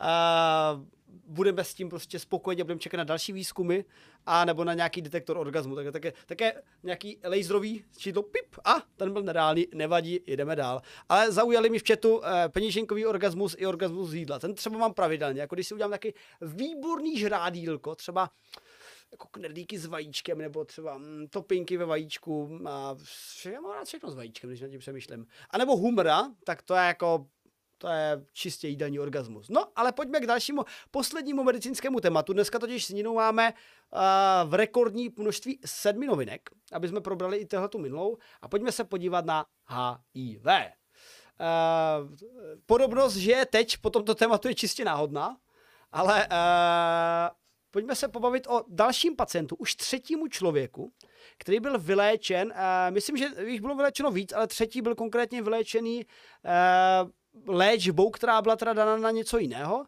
a to na leukémii. Takže tenhle ten nešťastník, nejenom, že měl HIV, ale měl i leukémii, což se jeví jako, jako well, fuck. ale výsledkem toho, že ta léčba leukémie přispěla k tomu, že bylo vyléčeno i to HIV, a to je teda velký úspěch, protože obecně my jsme schopni nebo dnes už není HIV takový problém jako v minulosti, protože jsou léky, které umožní dlouhodobé dožití a ne vyléčení, ale treatment. A jako, jak, jak je to druhé český slovo? Ne vyléčení, ale jakože s tím žiješ dál. Ne, léč, to není to léčba. Že, uh, no prostě to, že to nevyléčíš, ale jako udržuješ to. Jo, jo, já rozmýšlám. Já vím, uh, je to treatment. Ano, treatment, ale, ale přemýšlím, jak je to česky. Prostě řešení tohoto situace nějakými lékařskými postupy. Vyjadrujeme. Léčba, no tak terapie. Terapie, terapie. No, ta, ano. Děkujeme. Děkujeme Immobilize. Jo, protože já to slovo znám vzhledem, vzhledem tomu, že moje drahá se treatmentuje s bipolární poruchou, ale rozhodně se nevyléčí s bipolární poruchou. Takže, takže, takže takhle. No ale uh, ve studii, která teda vyšla v časopisu Nature, tak německý uh, vědci popsali uh, případ 53-letého pacienta, který právě se HIV nakazil roku 2008 a léčbou uh, leukémie postupně došlo k tomu, že v jeho těle nebylo detekováno HIV a podle všeho se ani nevrátilo. Jak to vidíš? No, Takže tento prípad je zaujímavý v dvoch ohľadoch. A to, že nielen človek, tento človek mal HIV, ale takisto trpel aj o, myeloidnou leukémiou. A oni mu nasadili ako prvú práve tú antiretrovirotikovú terapiu, takzvanú ART, ktorá vlastne potlačí tú výrobú nálož v tom organizme a ako keby zaliečuje ten stav toho pacienta. No, lenže oni potom zistili, že vlastne tento o, nemocný človek takisto trpí aj práve touto myeloidnou leukémiou. No, uh, pacient prešiel všetkými ako standardnými formami liečby, ako chemoterapia a tak, ale práve po ukončení tejto klasickej liečby sa tá choroba opäť vrátila. Takže rakovina tam má v podstate, no, je to zákerná choroba, ktorá môže mať dlhodobé ako opakovanie sa a tak ďalej. Takže aj keď to u neho najprv vyzeralo nadejne, tak sa to vrátilo.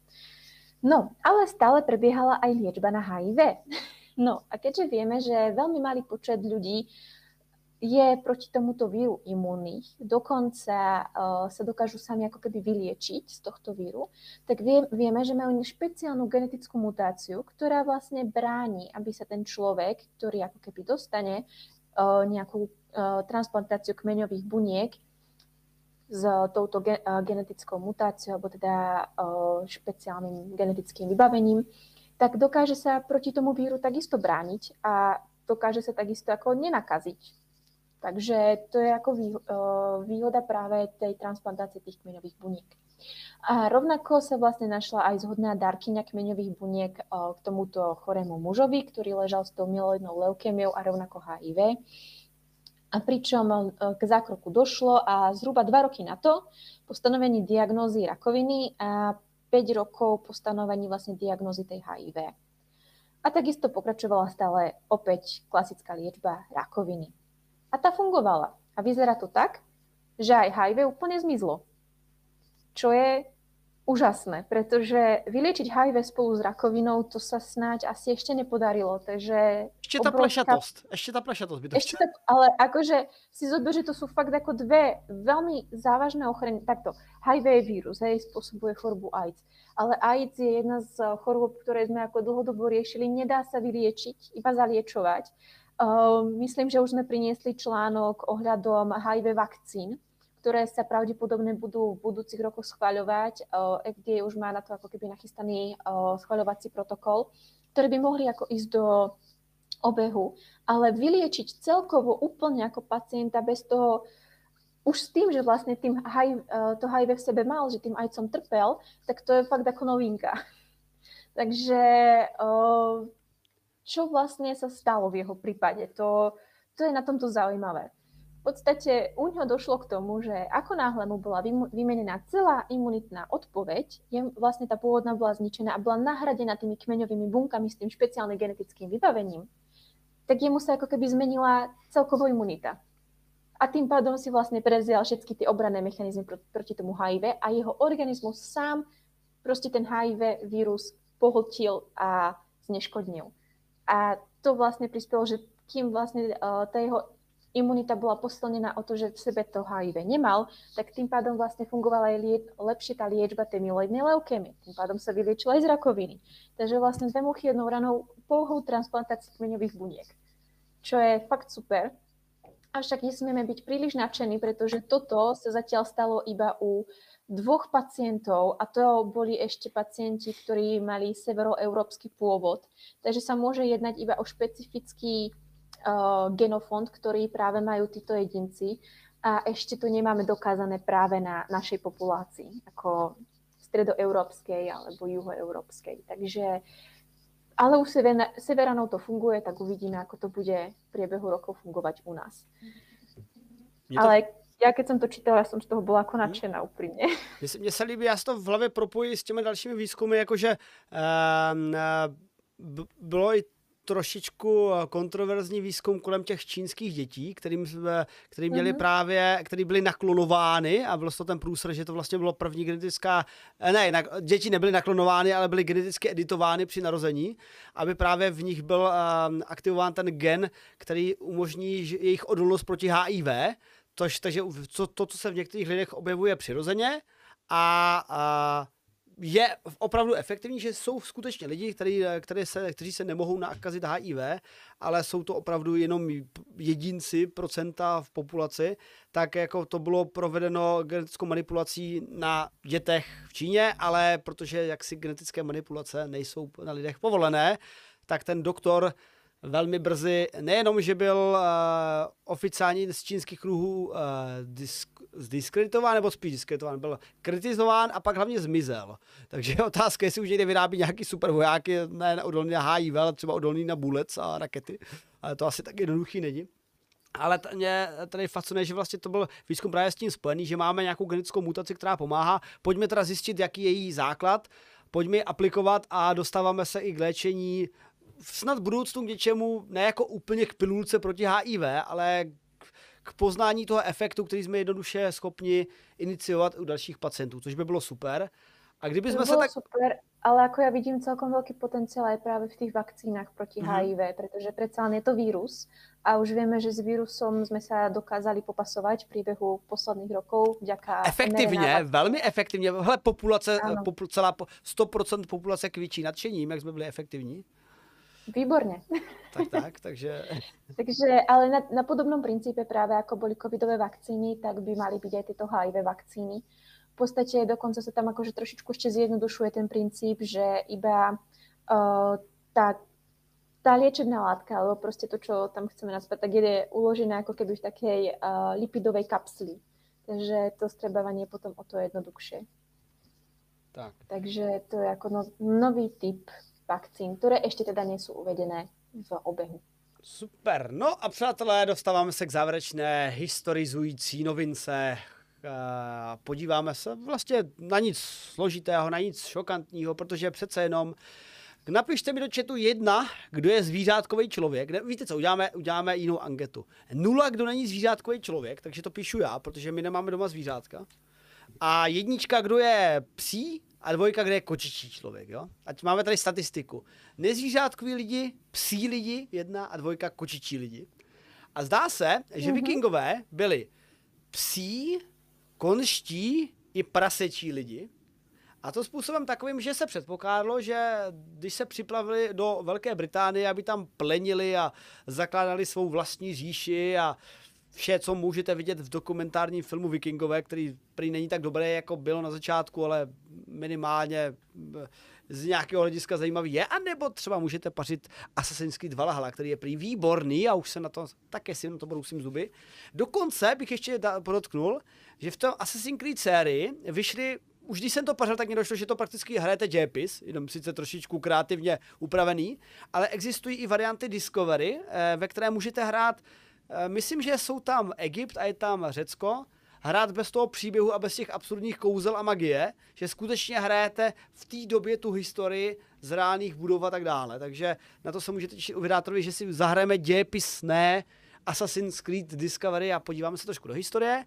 Ale Valhalla nevím, jestli má tu Discovery variantu. Každopádně víme, že teda vikingové skutečně dopluli na britský ostrov, na, na Velkou Británii a tam, tam koexistovali později a vlastně vytvořili svá nová království.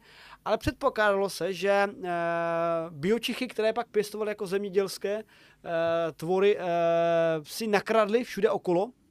Něco si samozřejmě dovezli, předpokládalo se, že si dovezli e, při a koně, ale podle e, počty nálezů, které byly e, v kostech 20. století z pohřebních mohyl na pohřebišti Heathrow v hrabství Derbyshire ukázali eh, přílišné množství těchto eh, kostí zvířat poblíž kostí nebo popílka kostí lidí. To znamená, že když následovaly takové ty krásné epické pohřební hranice, že tam zapalíte tu loď, nebo se potažmo asi v některých případech dokázalo k těm hranicím i na, na pevnině, tak lidé se byli zapalováni nejen oni, ale byli zapalováni i se svýma zvířatama, nebo minimálně, i kdyby byli zapaleni třeba samostatně na menší zvířecí mohylce, tak jejich pozůstatky byly zdány dohromady do jednoho hrobu, což značí velmi velkou úctu právě tehdejších vikingů vůči zvířatům.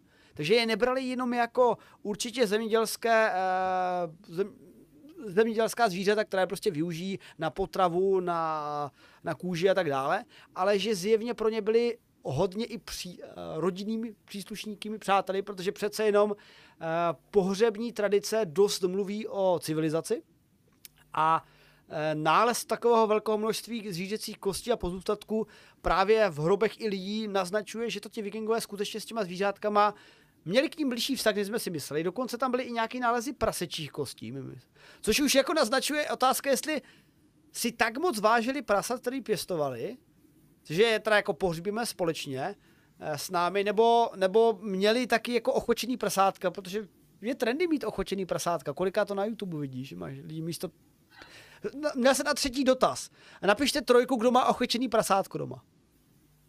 Tak se, podívat, podíváme se na statistiky, vidím tady, nějaký nuly tady jsou, a tak poprosím mody, ať zase sečtou, vidím tady, a mohl jsem možná dát anketu, to by bylo být jednodušší. A jo, hoj, tady hodně kočičích lidí, nějaký psi lidi. A já, já třeba, když se nad tím zamyslím, nad těma chováním zvěře, tak mě absolutně smysl dává chování psů.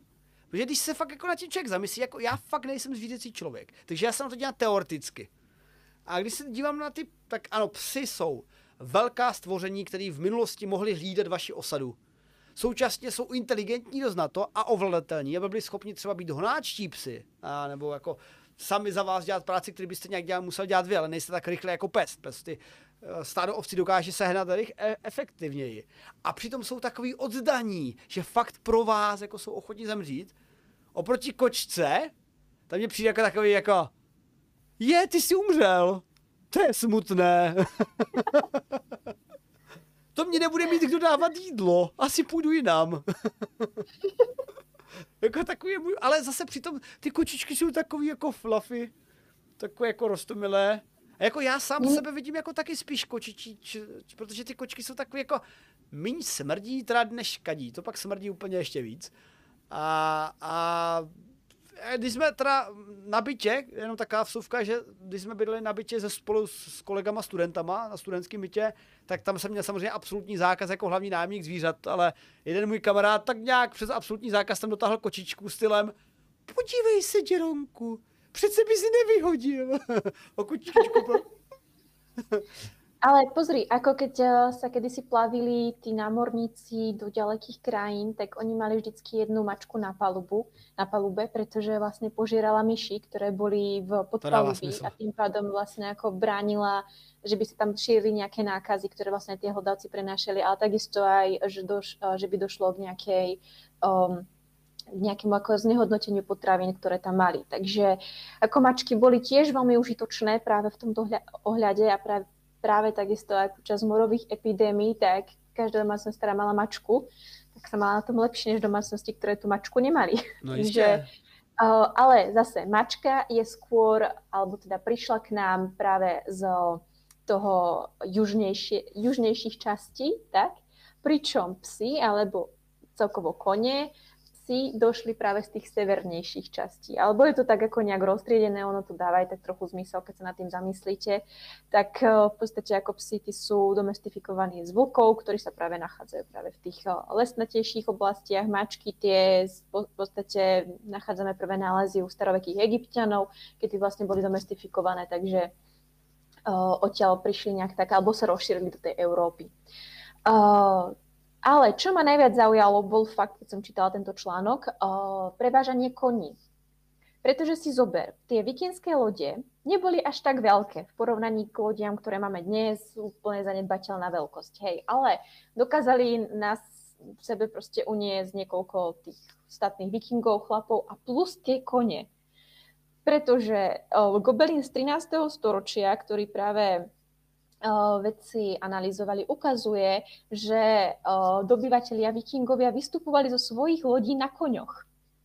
To znamená, že úplne tu padá myšlienka, že by vikingovia kradli kone domácim pri tom, ako dobývali územie. Oni si tie kone nosili so sebou. Tie kone boli určite menšie, alebo teda boli menšie, než ich poznáme dnes. A teď, a teď, teď normálně uh, Vávra triggered. Koně nebyly no. menší. To, to přece víš, na co naznačí, na, na, o čem mluvím. Protože eh, to byl ten výzkum z před roka, že podle vš- ty koně obecně byly menší, než byly zobrazováni v těch kresbách. A když jsou ty historické filmy, tak tam máš vždycky koně velkýho jako, jako žirafu skoro, která rozráží ty nepřátel a pak se jako podle nálezu zjistí, že vlastně koně měli velikost poníků, což ale mm-hmm. někteří lidi, kteří se věnují i historickému třeba šermu a středověku a jsou fanové středověku, absolutně odmítají slyšet, že to je kravina. No to... ale pozor, protože aj ľudia boli menší oni v tej dobe, keď to máš zobrazovanie, tak ako to sedí na tú proporciu toho tela toho človeka s tým koňom, hej. Ako ľudia boli o dosť menší, než sme my teraz, teda až na severské národy, ktoré sú teda celkovo vyššie a Holandianov, ktorí sú extrémně vysoký z nějakého důvodu. Takže... Tam je to jasný, protože oni jsou, oni jsou už vlastně pod hladinou moře, ti holanděni, tak oni musí být vysoký, aby měli aspoň nos nad úrovní moře. Jo, jo, asi to bude tým, no. Takže každopádně, prostě tyto vyšší národy uh, mali tyto koníky. Uh, menšie, než sú teraz ako tie... Oni boli fakt asi vo veľkosti takého väčšieho poníka. Hej, nebol to úplne poník, ale bol to väčší poník. Ale nebol to taký ten statný kôň, ktorého si predstavíme my dneska, keď, ja neviem, je nejaký konský závod, tak to určite nie. To, to môžeme úplne vylúčiť. A o, teda, aby som sa vrátila k tomu výskumu. Zase nedostaneme podstate... like od Vávary. Smutné. A, tak ako, pardon, sorry ako, no. A tie koníky v podstate, ktoré sa našli na tých pohrebiskách, mm-hmm. tak naozaj sa ukazuje, že oni mali tí vikingovia k ním obrovský, obrovský citový vzťah, pretože, ako si povedal, ako sme pochovávali, tak hodne o nás vypovedá. A boli celkovo ako menší, boli ale statnejší.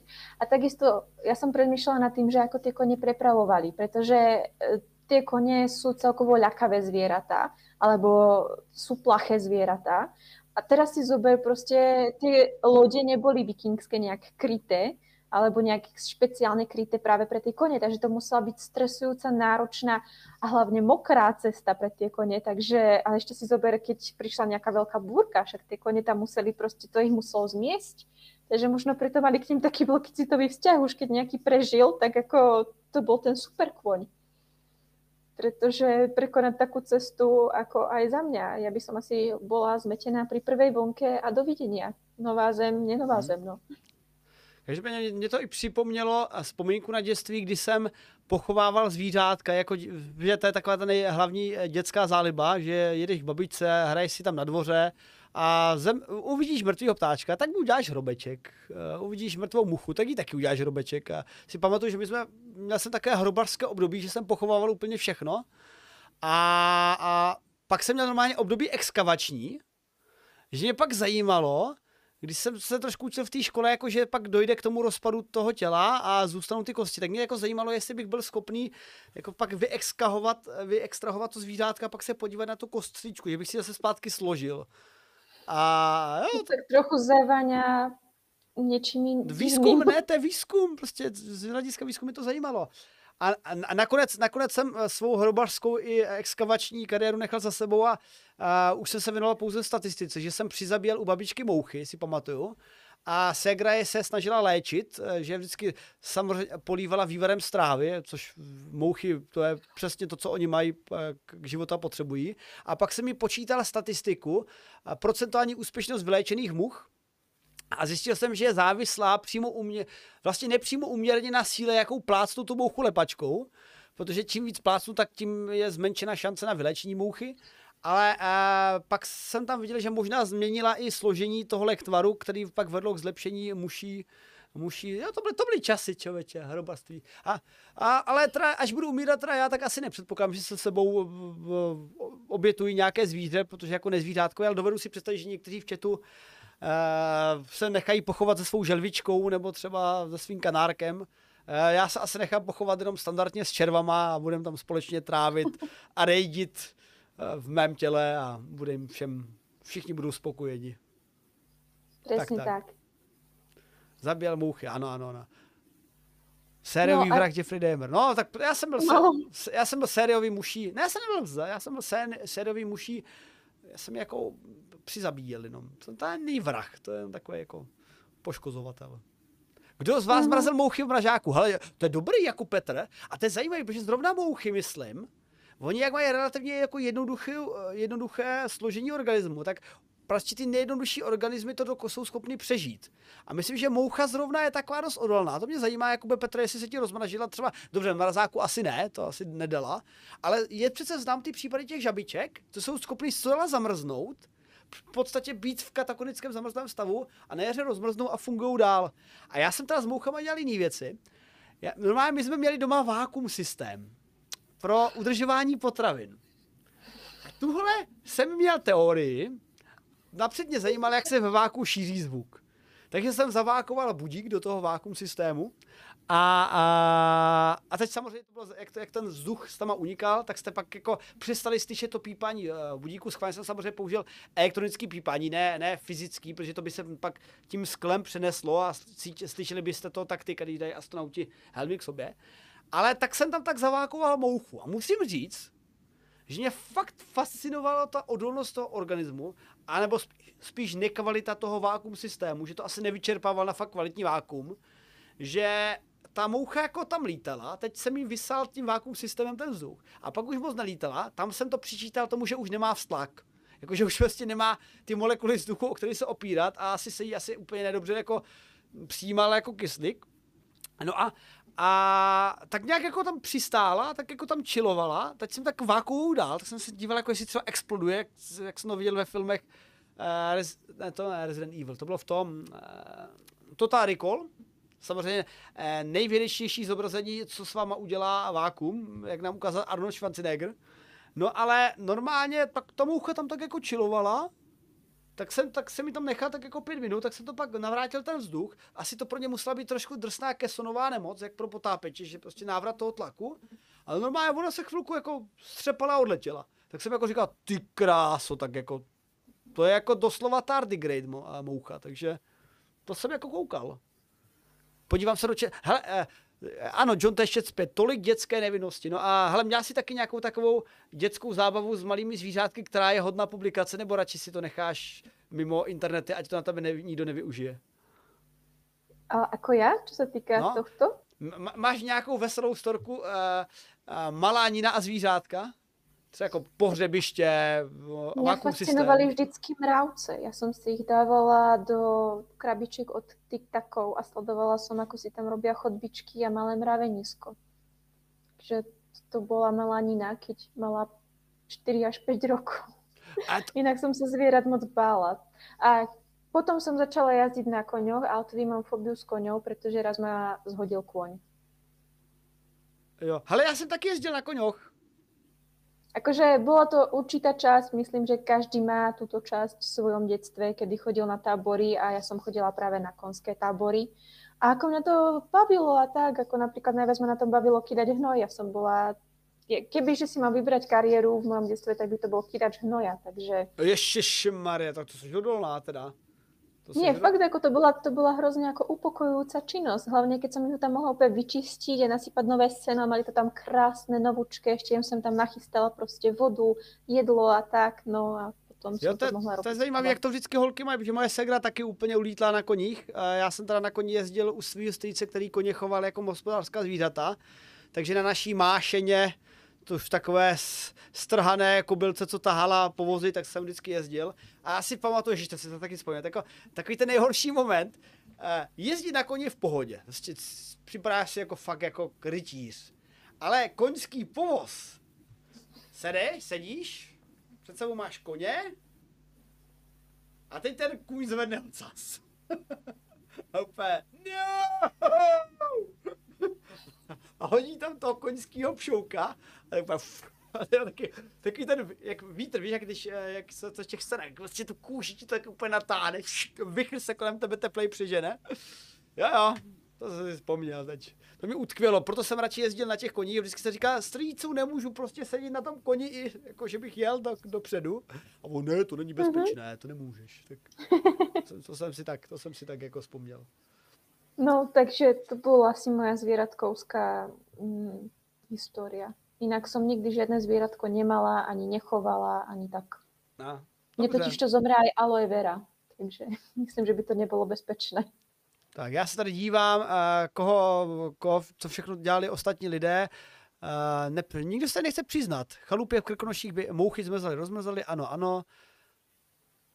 Helena, žád, žádný šílenosti se tady neděli. Mravenčí farma, samozřejmě mravenčí farma. I moje segra měla mravenčí farmu, ale oni, ty mravenci bez té královny to asi úplně nějak nedávají, podle mě. No, to bude asi tým, oni povětšině všechny ty moje zvírací farmy potom odišly. A já díky pleti proto, že mi vysvětlil, že mouchy kesenovou nemoc nemají, protože hemofilně nerozpouští vzduš, vzdušné, vzdušné plyny, to má být asi. Tak jo, jo, jo, jo, myslím, že dobrý. Vrabec klepol na okno mrtvý, tak jsem ho pochoval v lesoparku. Krásně, jak jste. Tak ta, to jsem taky dělal, vždycky vrabci se, a právě ty vrabce jsem měl pak tendenci exhumovat, abych zjistil, jako jestli ta kostříčka, jestli, že tady, to, to, to, já to spojím, že to jsem měl rád Jurský park v té době, mně se líbilo, jak by poskládání ty dinosauři. A už jsem viděl, že vlastně uh, ptáci jsou potomci dinosaurů. Si říká, že by bylo jako zajímavý to tak jako rekonstruovat. Ale k tomu bodu jsem se nikdy nedostal. Hemofilně, ne hemolifně, dobře. Eh, přátelé, já myslím, že, já myslím, že to je vše. Eh, zvládli jsme to absolutně bez ztráty kytičky. Já jsem přežil, i přesto, že mám rýmičku, což je úžasné.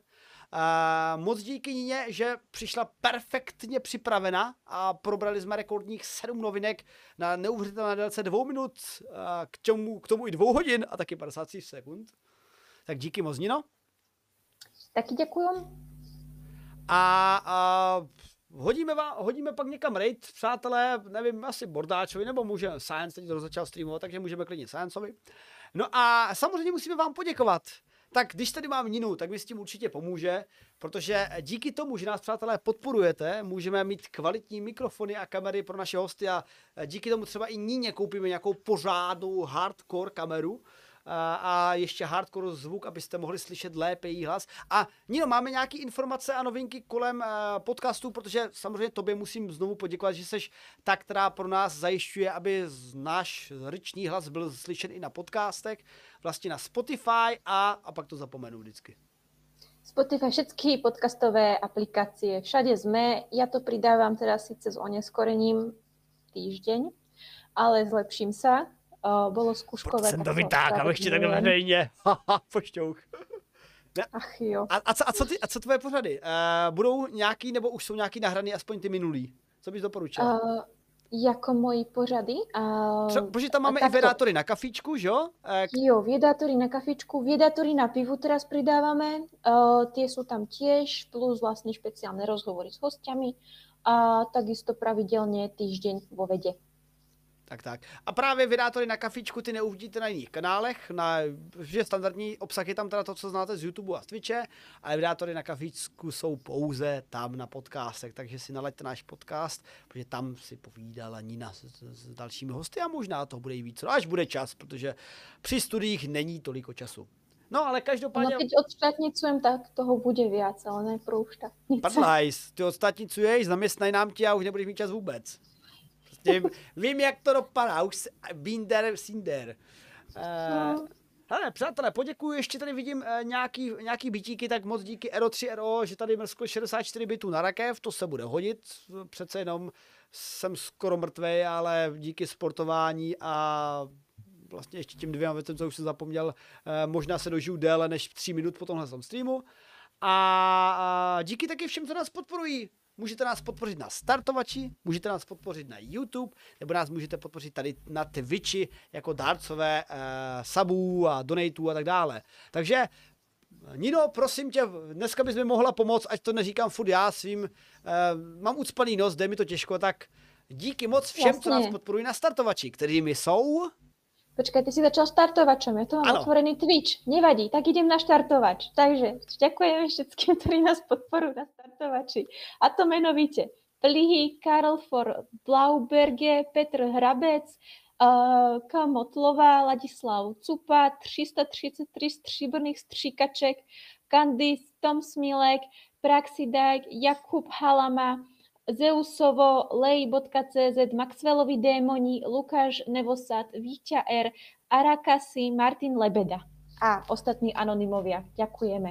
Díky ostatním animům. Pokud nás chcete podpořit, tak nás podpoříte od 50 korun měsíčně až po šílených 500 korun měsíčně, pokud máte um, příliš mnoho peněz. A, a musíme trošku updateovat ty odměny, protože za tu dobu se mnohé změnilo a mnohé nebylo úplně přesně dodáno, ale my to doplníme i tím, že máme naplánovaný nějaký hrníčky a podobný kravinky, na který se můžete těšit. No díky taky členům našeho YouTubeovského kanálu, protože na YouTube máme často uh, obsah, který třeba nevidíte na Twitchi, který nevidíte uh, i na Facebooku a máme tam stříhané videa i videa s našimi hosty, takže moc díky členům našeho YouTubeovského kanálu, kterými jsou Jiří Prochy, Viko, Viko, Jefferson Hou, Petr Chotěboř, Jiří Naviron, Miloš Kvasel, Tomáš Beran, dobré vidět, nazdar kolego, Josef Hoffman, Sir Alexevič Kuzněcov, Martin Holec, Robert Dračák, Josef Kukla, Václav Klement, Jaroslav Linka, Vektor, Matěj Urban a Miroslav Šindelka. No a přátelé, dík taky samozřejmě vám, co nás sledujete tady na Twitchi, na našem uh, nejzábavnějším, nejdivočejším kanále, protože jsem tady samozřejmě já, zábavný a divoký a nemocný a někdy zbytečně rychle a chaoticky mluvící Jeron. Takže moc díky všem, co nás sabují, kteří mi jsou... Moje moja časť? Ano. ano. Takže Gandhi 42, Slovensko, Sobolí ucho, Uvaga Boreček, Chmeldas, Martin Fenry, Mr. Martin Rota, Pleti Plot, Izabela Rosak, Tears of Mushroom, Tears of Mushroom, Tiberius 47, Jan Odratovec, Automaniak, Xaver Zunda, Lamris CZ, Steve Veliký, Šťastný Luk, HVV 333 stříbrných stříkaček, Andrea Salzman, Luci Poho, Ertlomeno, Poleno, 82 plihy, Krimejon, Mi, Mr. Linus Miau, Ušak CZ, Lenza, Mary Rose 321, Ovce na zabití, C, CD Drevic, Martin Hoch, Rudin 1, Science Reveal, Vixena, Jahoda X, Nelia 77, Michelangelo 76, E1O3 R0, Ferry Fox, Krástově plamia, plamia a to je všetko. Já myslím, že to zvládla perfektně, to bylo takový jenom, uh, abyste to měli trošku zvláštní, furt nadáváte, že je to furt stejný to děkování, tak tady to máte jiný. A já děkuji i našim aktivním dárcům sabů, kterými jsou často 333 stříbrných stříkaček neboli Horty, RO3RO i uh. Takže moc díky za to, že nás podporujete, přátelé. A vlastně uh, bych tady mohl dát takovou lehkou reklamu, když vás tady hodně lidí ještě mám. A myslím, že je to soutěž Valheim, jestli se nepletu ten příkaz. Uh, jo, Uh, tak přátelé, máme tady takovou jako hec, že uh, máme tady hru, kterou hrajeme společně tvůrci Vydátora a naši modi a nejvěrnější z fanoušků, ale přece už jsme dostáváme v té hře tak nějak závěru a ty světy jsou pokrytý našimi krásnými stavbami. Takže kdybyste se chtěli zapojit i vy, co máte rádi Valheim, ale ještě jste se k nám nezapojili, tak vám dám možnost. Uh, máte jednu soutěž, a tam má pár otázek, které teď vidíte eh, na, na, v chatu. A dokonce jedna z otázek je, vyjmenujte aspoň pět podjednotek vydátora. Máte to teď jednodušší, dvě tady vidíte, tak jestli jste nezapomněli naše jména, které teď říkat nebudu, abyste to neměli tak jednoduchý, tak můžete, tak můžete napsat. A pokud eh, nevíte a nedáte čtyři z pěti těchto velmi složitých otázek, které jsou negooglitelné, haha, skoro, no možná trošku googlitelné jsou, tak se můžete vykoupit třeba třema donatama nebo něčím takovým a můžeme si pak společně zapařit, protože eh, Valheimovský server Vydátora se ne otevírá, ale lehce pootevírá, aby jsme společně mohli třeba pařit. A není to jediná hra, protože se tady bavíme i o dalších hrách, které se v naší vydátorské komunitě on-stream i off-stream budou pařit. Co se týče vydátorského obsahu, to je tak zhruba všechno. V pátek se těšte na, v pátek se těšte na, myslím, že dáme z záznamu rozhovor Maxwellova démona, neboli Radka Žemličky, s filozofem Mark eh, Filipem Tvrdým, který bude teda dvojhodinový. A musím přiznat, jako jsem se na rozhovor s filozofem dost bál, protože jako takový materialistický fyzik, jako mě téma čistý filozofie je úplně cizí, ale bylo to velmi zajímavé, protože jsme se dotýkali i témat jako kritické myšlení, dezinformace a třeba i podstatnost humanitních oborů a tak dále. Takže jako lehce jsme se dotýkali všeho možného, takže se v pátek těšte od 16.00 ze záznamu, ale nebojte, v chatu budeme chillovat hezky před zvědátory, aby to stihlo, protože to dvouhodinový rozhovor musíme začít o hodinku dřív. No a pak nás čekají kony, takže v Dubnu Komikon v Praze, pak je tam nějaký, dokonce jsem pozvaný na Bozakon v Boskovicích, velmi maličkatý koníček, a pak je tady AFO, Akademia Film Olomouc. Pokud byste náhodou dorazili na Akademia Film Olomouc, tak třeba uděláme hec, nějaký sraz. Nějaký menší, někde třeba v restauraci u kafíčka a vůbec. A každopádně na AFO bude i živý pořad Co by kdyby, Nevím, na to asi reklamu nemám, uh, příkaz, ale každopádně, uh, uh, pokud chcete zaskočit uh, na živý představení Co by kdyby, kde bude Martin Rota, pravděpodobně já a dva vzácní hosté k nějakému tématu, že to bude živé, živé natáčení, tak na to mrkněte. Přátelé, co by kdyby, nevím, jestli mám příkaz, tak vám ho ještě takhle jako rychle mrsknu, abyste ho tam měli. A, a vidím, že se tady ptá Daxt uh, z YouTube na uh, server Discordu, ano, Discordiácký server máme a samozřejmě ty příkazy většinou fungují na Twitch, takže ti ho hned pošlu, ať ho vidíš i takhle na YouTube, hned ho tady posílám. Takže Discord na YouTube máme a tam, když tak můžete napsat i odpovědi na ty dotazy a potažmo se zapojit do vydátelského paření na Valheimu, protože to máme. Máme to tam fakt super, máme tam nahraný dohromady tak tisíc hodin, celá mapa už prolezená a tak dále. No a já se rychle počkat, podívám se na to, co by kdyby. Co by kdyby. Když to dám do, když to dám do YouTube, tak najdu ten správný, co by kdyby. Ale co by kdyby pořady najdete i, uh, dával jsem to teď, uh, měli jsme to na Vydátorovi a pošlu vám poslední díl, co by kdyby, protože ten byl fakt povedený. Jsem dostal tady gratulaci od naší drahé Niny, protože jsme měli rozhovor uh, s Martinem Rotou a s Vladimírem Wagnerem a uh, především Danou Drábovou, přátelé. Takže kopírovat adresu odkazu, už to tady dávám. A co by kdyby bude právě i živě na uh, AFU v Olomouci v Dubnu, takže můžete také dojít. Kdyby to měla být motivace, proč přijdete na AFO, tak je to dobrá motivace. Toť vše k dnešnímu večeru. Já si jdu lehnout, protože jsem úplně dead a my se půjdeme konečně najíst. Ale přeji vám úspěšné další bavení se na streamech. A třeba, kdybych se našel tu sílu, tak to ještě dneska zapnu na nějaký herním streamu. Ale měl bych se léčit, sakra, měl bych se léčit do prdele. Tak jo. Přátelé, na viděnou a moc díky ještě jednou Nině. Nino, perfekt. Prc. Děkujem. Prst letí nahoru. krásně. A já se loučím. Ahoj.